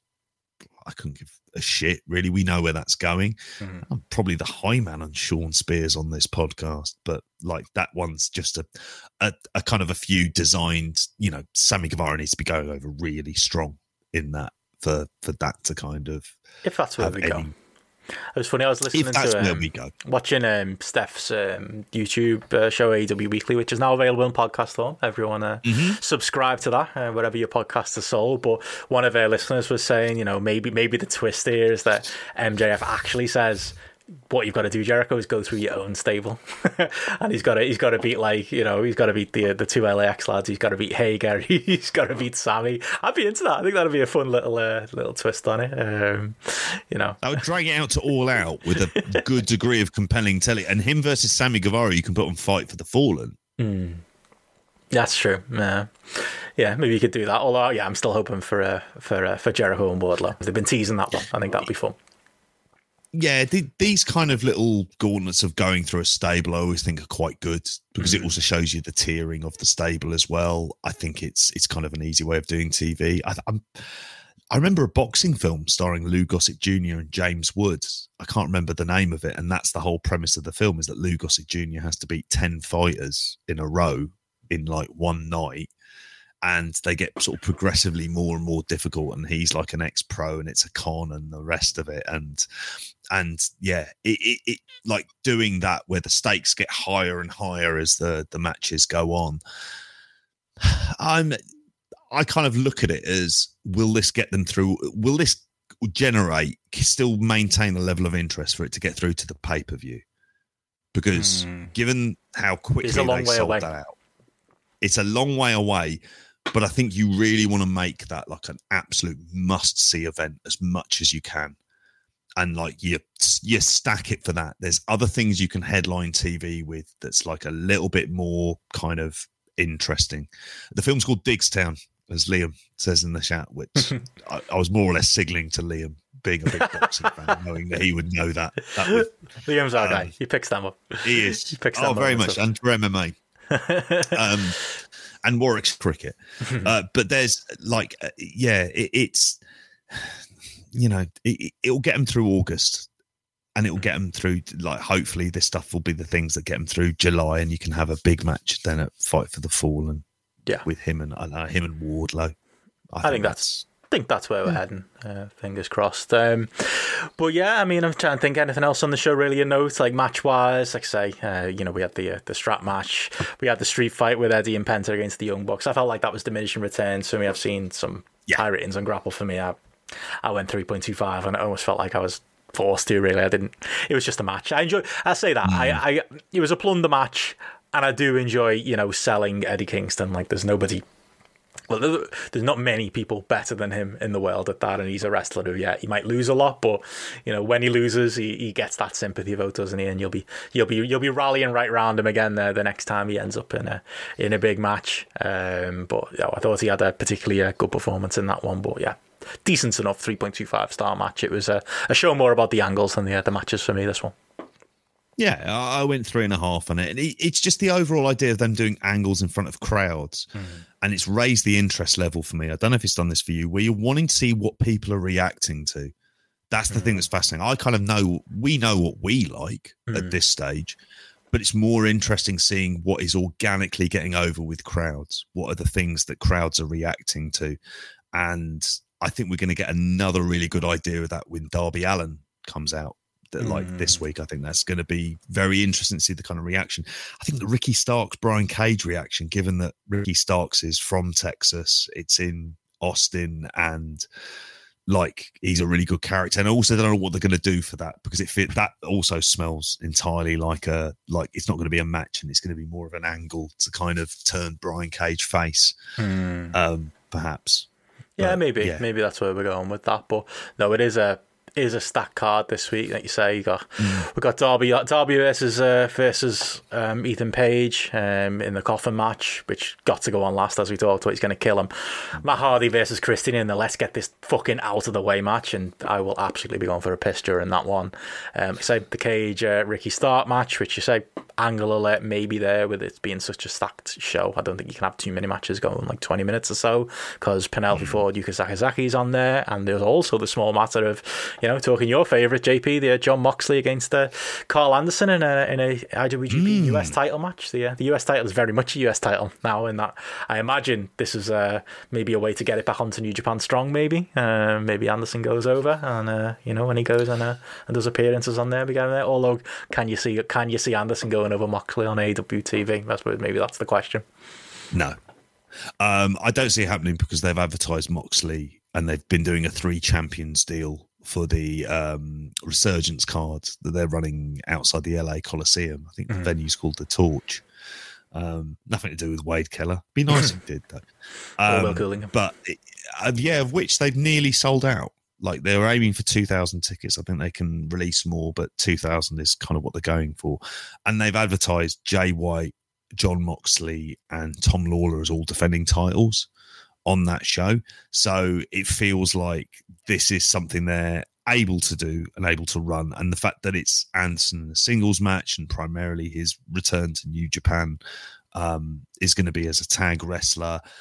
I think it could be really fun if it's given a good amount of time. Just thinking what Karl Anderson could do if you just said, right, just have an eight minute sprint Hmm. for the title, you two. Just go hell for leather, eight to 10 minutes. Don't go overly crazy, but you can have a really fun match and then a paradigm shift ends.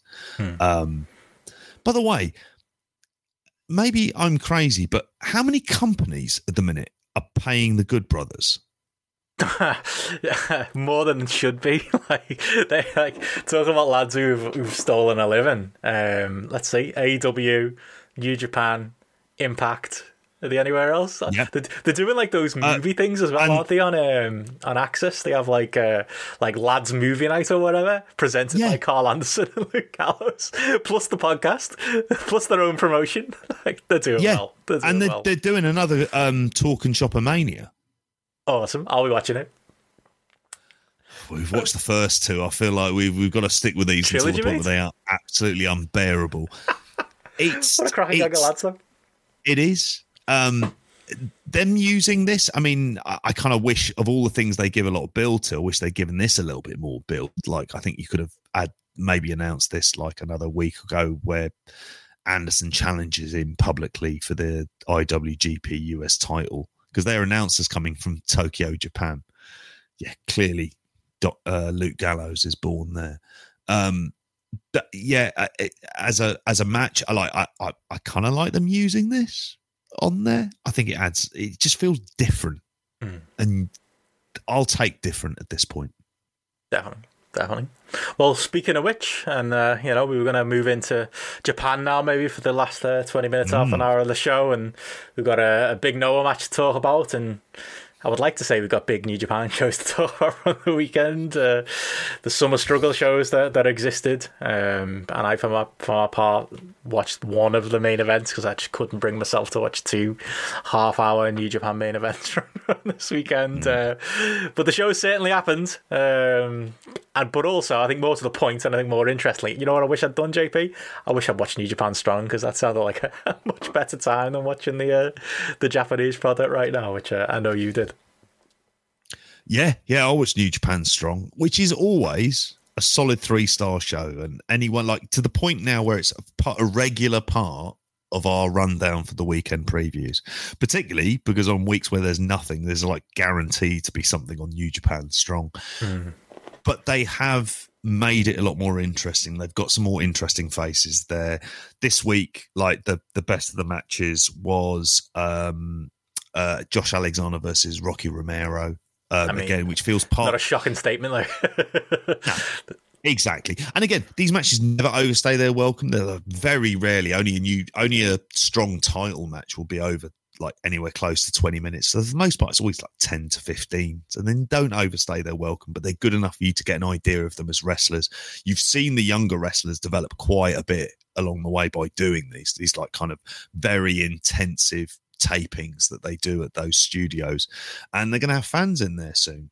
I think, which are the first set of shows after the Resurgence shows, show. So it's going to be like a like a, a set of tapings they're basically going to be doing. Um, the empty arena aesthetic, which elsewhere I don't think I'd be able to tolerate, weirdly for Strong, I kind of do because it's so clear and simple exactly what they do and how they lay it out. Um, so they had that on there. It was a it was a good match. I mean, and Josh Alexander won. I think I went like three point two five on it. Um, then they had Alex Coughlin. Um, he's got his own trial series. Clark Connors had one, but it's Alex Coughlin. I think on the weekend show, I might well have said it was Clark Connors, but no, um, him versus PJ Black.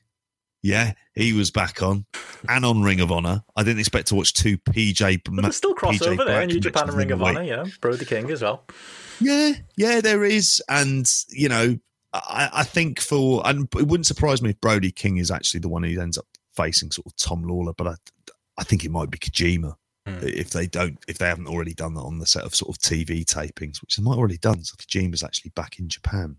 Um, anyway, like that's fun. because you're watching the development of this absolute giant of a lad who has a good bit of charisma about him and is obviously very solid in the ring as well. Hmm. Um, so that's really good fun. And then they'll always have like a kind of young lions match. In this case, it was the DKC versus Barrett Brown, which if you're familiar with Strong, you know exactly what I'm on about. And if you're not, you won't have a clue. So it's one of those. If you watch the show, you'll know who they are. Um, they're guys though who are there to fill those opening matches, second matches on the card, get squashed by a bigger star. That's what they're there for, and you Mm. need people like that. And the one thing this show has done in recent weeks is got together a decent enough roster. I mean, they've got eight tag teams for this tag team tournament that they're running effectively for the next month or so until they get to um to to the big show on uh, that they're doing on FITE and uh, New Japan World. It's I tell you now, they they have done a good job at making this card mean something. If you're getting me interested in Darren Young in 2021, like you have done something massively right because that's not a situation I would see. And But he's done a I'm- lot of things massively right as well. You know, he has Oh, been good.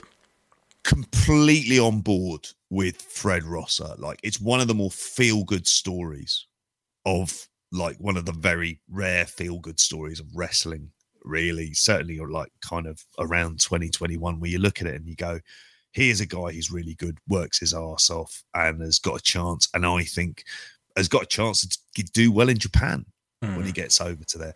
It's just the problem, and we're going to move on to you talking about New Japan now.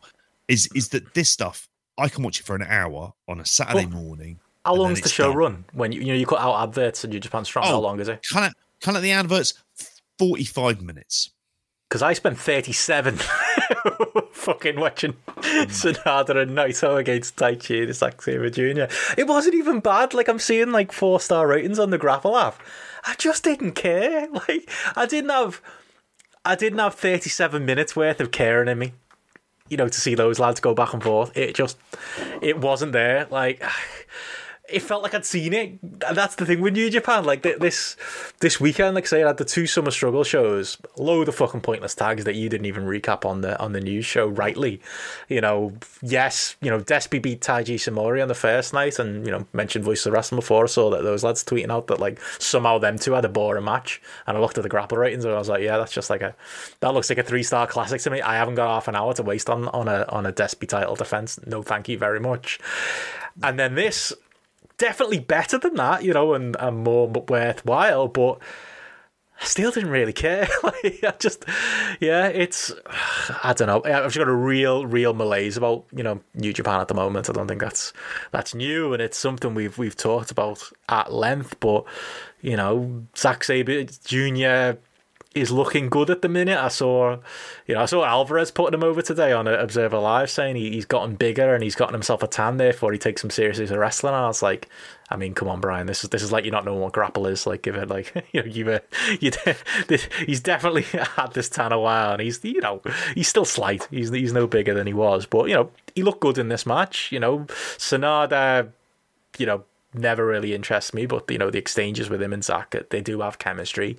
You know the exchanges with with Naito and Taichi were good as well, and Naito Naito and Zack too. You know there was a, you know it was a it was a great match if you were like this was your first time watching it or it was like part of a bigger card. But watching it with that New Japan malaise just all over myself. I, I can't I can't get into it. Like I say, the the big Destino call at the end, it should have felt like a big moment and a big title change, but I was just like, yeah, I wish I'd spent this hour watching New Japan Strong instead because they're gonna do a re- they're gonna rematch them. They're gonna have a very similar match on on some other card coming up where there's a load of you know six mans on the undercard and why do I really need to care? Um, yeah, New Japan is just the least. Yeah, I was whatever the opposite of much watch, much watch is. You know, least watch or don't watch. Mm-hmm. That's kind of what it is now. And yeah, even I think even the reviewers I saw Ian Hamilton saying, you know, just getting tired of writing up reviews for main events that have to go over thirty minutes because they need to fill the time. And yeah,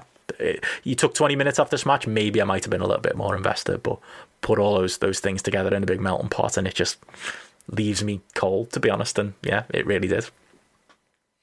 Yeah, I mean, I had to admit you had me at 37 minutes. Yeah. Like that thing I saw, and I was like, no, like I don't know. And I, I Plus sort of said- entrances, you're talking like 45, you know what I mean? Like 45 minutes of your time. no one needs like and it, it, it's it, it is it's a massive problem in terms of like you know sometimes a main event deserves that length of time and it deserves to have uh, that much kind of investment in it but to be honest with you like this just isn't the case like I, i'm not invested in this in the feud i'm not you know, the idea of Naito and Sanada teaming up, like in theory, I like the idea of bigger stars wrestling for those tag titles because then it will mean something.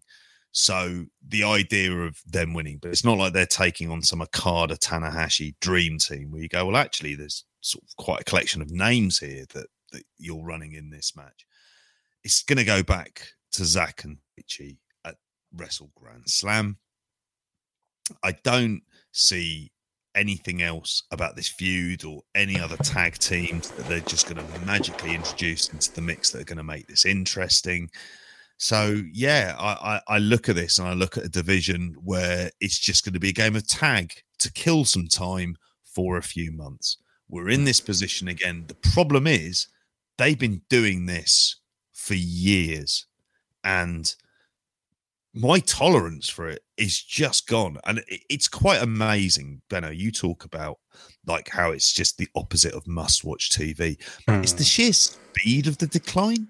Mm. like things weren't going great but it's just the way it's the speed. And then you get into the idea as well about the grapple list and we spoke about this last week where you know the idea of like how can it be a bad promotion? There's seven matches that are really good. And it's like well yeah because they've got all of these wrestlers who are great if you give them the chance in proper matches to be able to have matches that are substantial and mean something but look at the rest of the cards.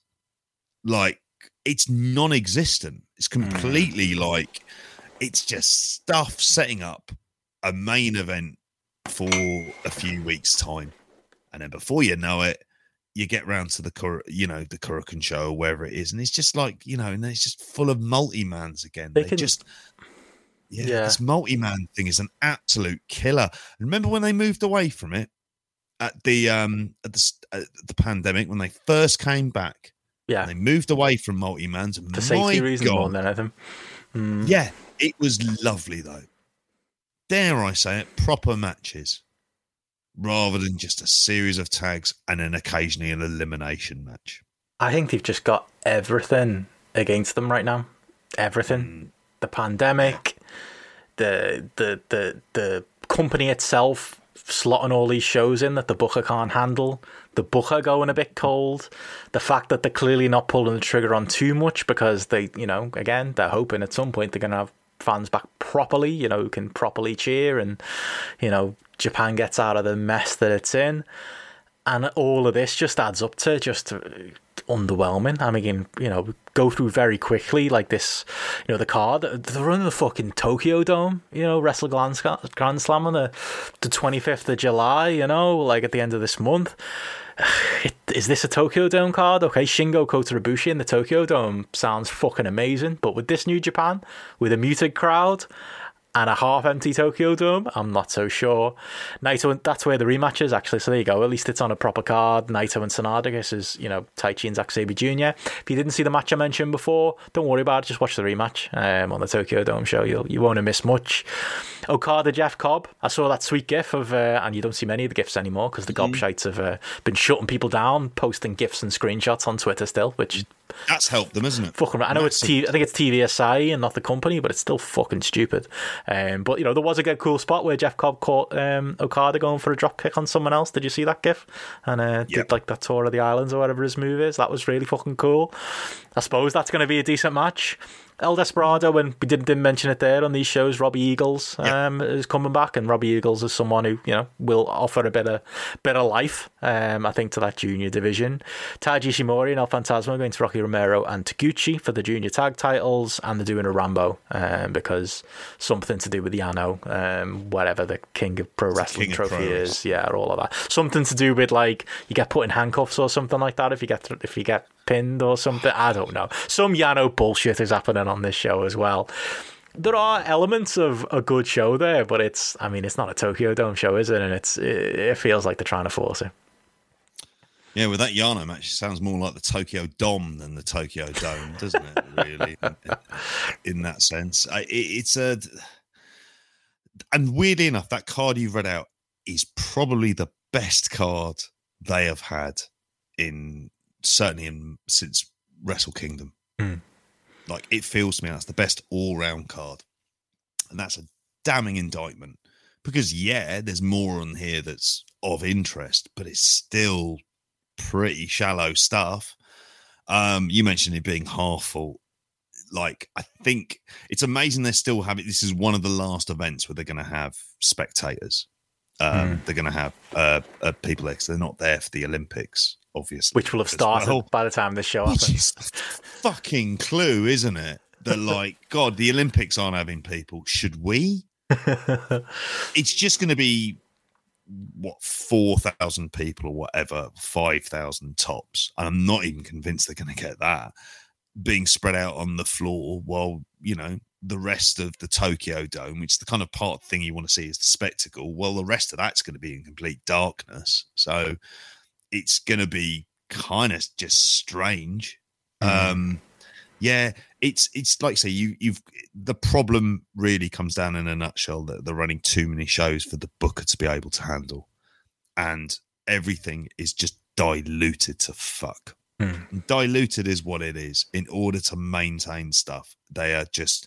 It's like we these are one match shows, and that one match, like a lot of the time, are you really going to give a shit? Mhm. Like and a lot of the time, you're going to find yourself saying no, and that's how you fall out of the pattern, like we have, because none of this stuff is essential. So why should we, like, spend our time watching it? You know what I mean? It's like there's a certain obligation on our parts, but it's like there's no buzz, there's no clamor for us to review them unless you want to hear us shit on matches and shit on the promotion, which is kind of what we're doing. They come and go these weekends with no one really paying any attention. Like it really Yeah. is shocking. Like the lack of interest in, at least within my bubble and circle of uh, in present day New Japan. Yeah, it is. Remember when it wasn't like that? And every time, like it felt like a Tokyo, uh, sorry, a New Japan show was a fucking event. It was a proper event. G1's coming, mate. Get ready, it'll be here before you know it. We've got that to come still this year. uh, feels like we already lived through it, but that was actually last year. I can't promise you, JP. Um, I can't believe that. exciting times to come. Well, maybe a little bit more exciting. Might pep you up as a, a last thing to talk about. JP, there was a there was a, a Noah show this weekend, a crossover uh, 2021, which I was going to say it was also a one match card, but it wasn't because I, I did see on the on the Grapple app there were some uh, some decent ratings for uh, a couple of uh, matches on this show, specifically the main event that we're about to talk to. But did you manage to see um, the tag with uh, Harada and uh, Ohara against Kongo? Um, I heard that was uh, that was No. well received as well. Got a got a good little uh, average on Grapple there. I didn't. Somehow I found myself squeezing in the main event just not long before we recorded, to, to be honest with you. So these are things I do want to go back and see. Um, because, but again, particularly the English, I'm going to bang on about it. But like, you need an English language commentary if you harbour any ambitions of trying to spread. There's no way we'd be getting you to watch these Noah shows if there wasn't a couple of lads explaining why exactly this match is taking place and the point of it. It does, ma- it fills in those gaps so usefully. And Noah have become quite adept at, uh, at this. But um, no, I haven't seen that tag. I, I didn't want to. I, I know that Muto pins Kotaro Suzuki in that tag match, which it seems to be building up to Kitamiya. Uh, Ki- uh, sorry, Kiyomiya against Muto again, who's already lost twice to clean Will he do a moonsault? to a man who's question. more than twice his age. More than twice his age. Like they love a Shocking, isn't it? 50 year old lad, this promotion, more than others. And some of these 50 year old lads are great, as we're going to get into, and are fucking awesome. But Oh yeah, yeah, Well, you know, when it hits, it hits. You know, like talking about you know the the big matches on this show. Definitely not the uh, the the the the muted muted tag, but you know that tag with uh with Kongo against Harada and Ohara, four star average on Grapple right now. You know, not many matches from this weekend of it a, a four star average. So I think that's probably still worth going and uh, and, and hunting down. And yeah, this uh, Marufuji uh, Sugiura main event, which uh, you know uh, I'm probably going to be the low man on this one, although I did enjoy it. You know, the the average is 4.3. It's probably higher if there wasn't some gobshite who gave it 3.75. But you know, there's a lot of. Uh, another gobshite here who gave it four. oh, there you go. You're dragging it down too. I'm not. I'm not the only uh, the evil one. Um, but you know, looking at the ratings, there's a lot of four. No, so yeah, Alan Coonahan gave it gave it four as well. Um, you know, and there's a lot of four four and a halves and a couple of fives. Um, went in early for it as well. Um, only 20 ratings at this point, but it did only uh, go on the app today. But you know, trending towards another potential. You know, maybe not match of the year contender, but you know, top twenty, top thirty contender uh, again from uh, from Noah. Um, obviously, you gave it the slightly higher rating than me. Um, what did you uh, What did you make of this one, JP? I really enjoyed this. Um, like I say, I went four stars on it, and I think it's as much as anything else. I'm kind of incredulous about how good um, Eshi Sugiura is at his age. At 50, 51 Mm. is what he is. Um, he looks in tremendous shape. I thought generally the the kind of back and forth nature and the the kind of brutality of it with he was working over Sugiura's arm and Sugiura's It was kind of slow, over wasn't it? But it built. yeah, neck and back. It, it felt like what you'd imagine a kind of Noah slash larger male Japanese promotion, what the, the kind of structure of the match would be, where it goes very slow. They go to the outside, they go in, they kind of exchange, they get s- stiff shots in there for a bit. Um, you have plenty of kind of fighting spirit exchanges, or Mm. here it's all about like the kind of respect of Noah.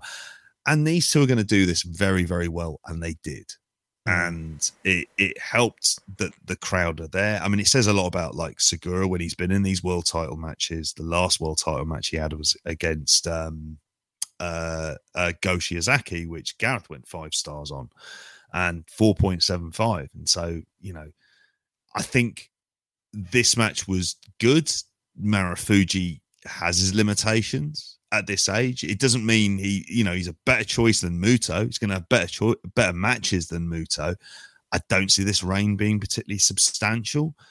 They've set him up against Sakuraba next, which Hmm. makes sense storyline wise because he tags with Sugiura, but still, like, and they've got as much out of Sakuraba as anyone is ever going to get because, I thought he was past Yeah, the sell by date when he was in New Japan. You know, never mind now. mate, Mm. when he was up against Nakamura, he was well, well past his sell by date. When he was up Mm. against Suzuki, it was like, ah, yeah, ridiculous. It's mad. Mm.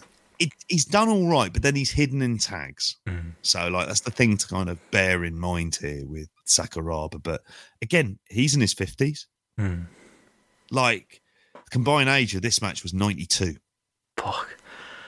Yeah. And you don't really Like, think of like is gonna Marufu. be more. Marufuji is an old guy, but he's been around forever, hasn't he? That's the thing about him. And, Yes. you know, he lot of miles on the clock as well. his effort levels, you know, from when I float in and out of watching Noah seem to vary particularly. But I, I thought he was relatively up for this match. It felt like it was one of those like, you know, I want to start my reign off properly and you know have a have a decent, you know, proper half hour, you know, Noah main event, and I think that's what they gave you really. Like I, I don't disagree with most of you said. I think I, for me, I'm obviously not as uh, emotionally attached to it as maybe you are. That's maybe why I go a little bit lower than three point seven five, but. I enjoyed it. Like I say, started slow, but was physical enough that you know it didn't feel like it dragged, if you know what I mean. And the pace did pick up, you know, as they went. And uh, I heard the commentary say this is what the fifteenth match or something like that. These two have uh, have had together. And maybe if I'm going in with the, the history of, of knowing the previous match, I suppose that can be a, a benefit and a negative as to, to whether you've uh, seen this combination maybe one too many times before, or whether it, I suppose it adds that extra extra layer of story, doesn't it? But yeah, for me as like a as a you know a floating viewer type of thing, it was what I wanted really hard hitting commentary was decent. You know, both the lads put a put a bit of a shift in, and it didn't really feel like you know at any point I thought Marufuji was uh, in danger of losing. I went in, you know, spoilerless. I didn't know, you know, what what the, result was going to be, and with this current booking committee, you never know what the results of a, of any given match might be. Is there seems to be my takeaway from uh, from tuning in and out of this stuff. But you know, um, while I didn't hugely buy on any near falls, I think it was a relatively safe and steady pair of hands for a for a big first uh, defense, and yeah, thought it was all in all decent. And like I say, the the grapple users are, are going even higher than that. Yeah, yeah. I mean, I think you've kind of hit the nail on the head. I mean, it's it's it's the idea of it's a good first title defense. The crowd are going to watch, feeling that they got their money's worth. A kind of like a, a, a good enough card, which I mean, we for all the things we say about Noah, there is a feeling of certainly momentum, or certainly like the company are trying to gather momentum behind them and they're obviously producing things to a much more sort of like professional level as well um, and Stuart Fulton does a great job for Stardom. I mean, he's one of the people who, when it comes to like Observer Awards, I'd like to see him in and around that top ten. Different commentator this time. Um, oh, commentator. With, uh, yeah, it was. Um, it's somebody who was at Cyberfight it's Billy, I want to say his name is. He's an Indian wrestler who does some stuff for Choco Pro or Ganbare, one of the other cyber fight promotions. And I thought he did a good job of slotting in, like perfectly fine. I mean, Stuart Fulton is, you know, he's very, he's very great. He's very Eurosport, and yeah. as I always preface it with, that's. I, I don't. I mean, I'll be blunt. I don't think he's a great commentator by any means, but he does a good job.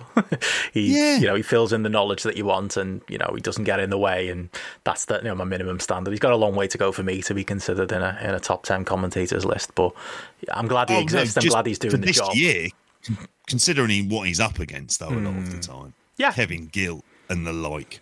Oh, for his level of experience at this level, like yeah. he's not egregiously bad in any way. I'm just saying, you know, he's you know relatively yeah. new a new voice, you know, and you know, obviously, I think there's the potential there for him to be uh, very good in time.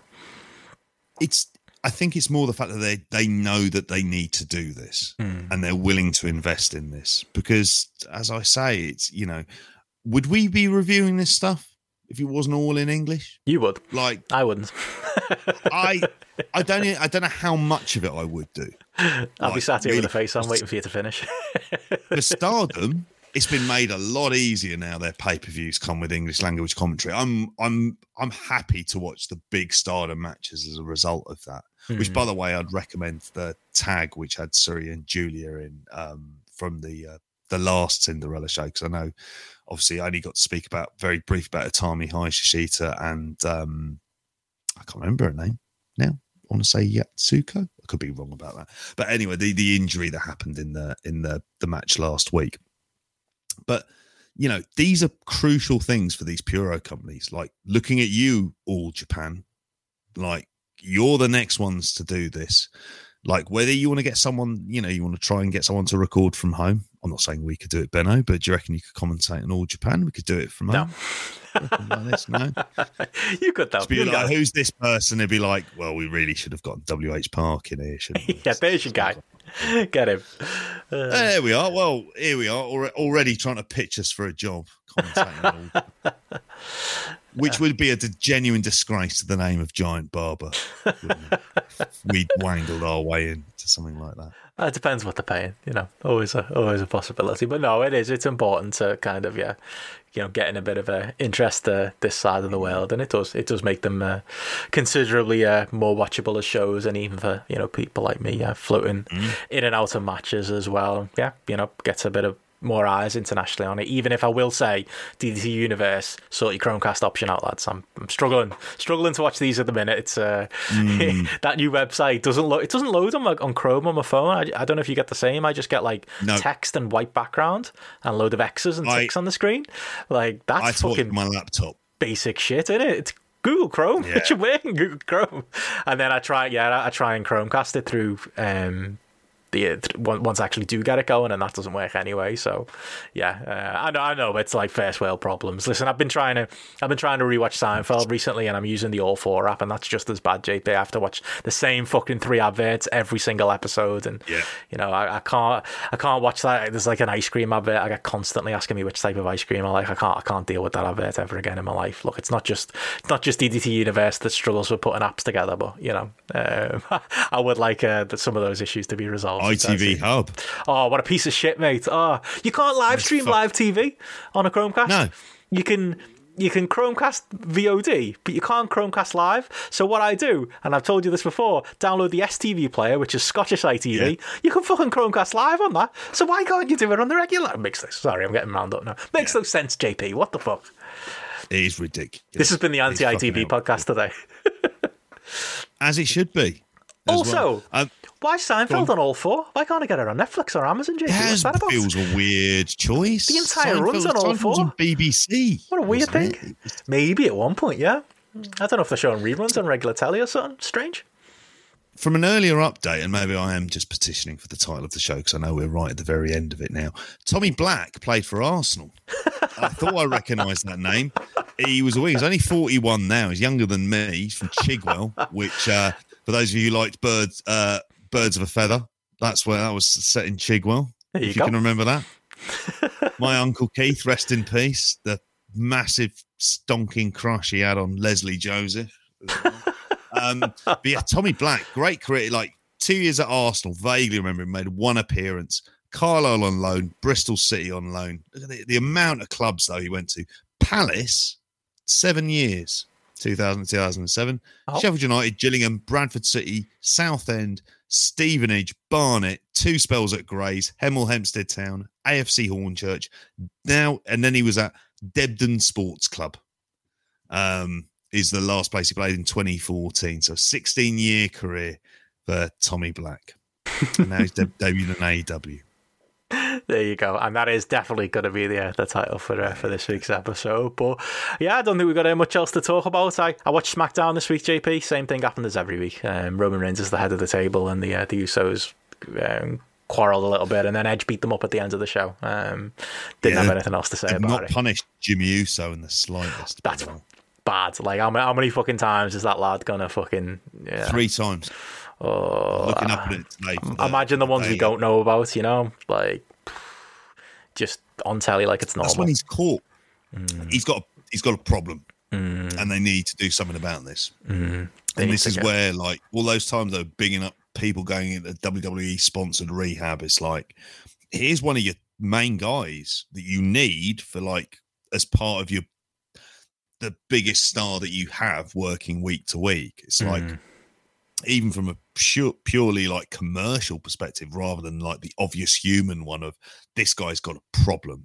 He gets drunk and he gets into fucking cars, and he's there in the opening segment, wasn't he? With Yeah. Edge and stuff. He was like it didn't happen. Um, but yeah, that's all that happened on that show. Everyone, um, King Corbin, former King Corbin's not happy that Nakamura's the king now. Who could give a fuck? Um, SmackDown. Um, yeah, what can you do? But uh, I don't think uh, you've got uh, anything else, JP, and we are close to, closing in on the uh, the three hour point. So I was going to say this is your your opportunity to to throw in your, your Yeah. plug for uh, for Aussie Graps. Uh, you uh, you kindly uh, let it go earlier, but you want to uh, let people know about what where, where they can find it and what's going on. Yes, I'm always wary about plug plug heavy stuff at, at times for our listeners. In fairness, we there's enough content in between all of this. I'd like to think, um, but yes, we uh, I did a um, I call it Grapple Extra, and Nice it was name, I like that. state of- yeah, exactly. Yeah, um, the state of Australian wrestling, um, like currently where it is now, and did that with uh, Kevin Chia uh, brilliant guest. Um, went really in depth on like all of the major promotions, the kind of situations with them now regarding training, how they coexist, cooperate, even stuff about TV. Obviously, went into speaking out as well. Um, spoke about like kind of all of the big issues. Obviously, some of the the wrestlers to keep an eye on, and the kind of uh, uh, just a general overview of the scene, including Kevin kind of being able to list off, and he really is the doyen of Australian wrestling, just being able to list off all the promotions in and around Australia in all of the states, even the smaller ones. And it's kind of fascinating because it's a territory system. And obviously I know it's like a you know we went into a, a, a lot there to to kind of speak about, but it's it's good to go back, go in, listen to kind of you know a, maybe a chunk about EPW, and then go and have a watch of um uh watch some of the shows as well. And there is an offer that we've got uh, again another plug a plug within a plug the inception of plugs. This is the um and it's for the australian wrestling network. And for the first 100 um users of the code grapple uh spelt as in g-r-a-p-p-l no e at the end.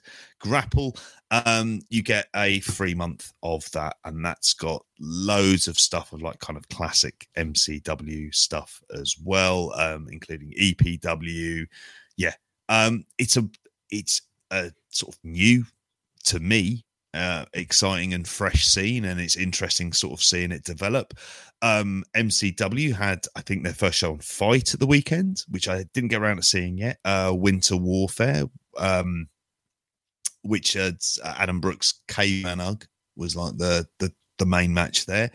So it's it's yeah, it's a scene that I've kind of like dived into because I'm kind of more than happy to as well. And we even talk a bit of politics and stuff like that. So yeah, that's up on the free feed. Obviously, the patrons got to listen to it a few days earlier as uh, as well. So one of the other benefits of being being a patron. There you go, and yeah, uh, also the uh, always the ever-present plug. Download the uh, the Grapple app uh, and Patreon.com/slash Grapple um, for like I say early access to stuff like that, or uh, NXT Takeover review, uh, Dave, JP's daily news updates, and everything else we're doing.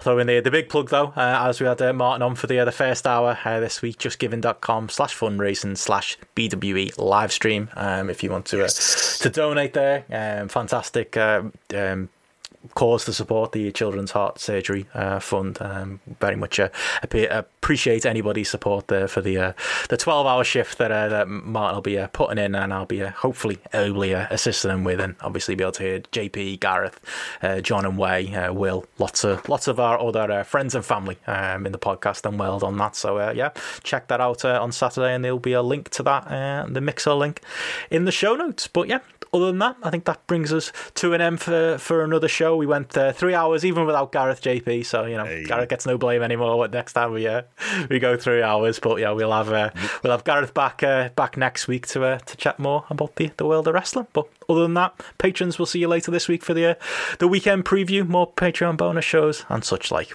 But other than that, that's it for us for another show. We'll catch you again soon. Bye. See ya to hold and give, but at the right time. You can be slow or fast, but you must get to the line. They'll always hit you and hurt you. Defend and attack. There's only one way to beat them. Get around the back.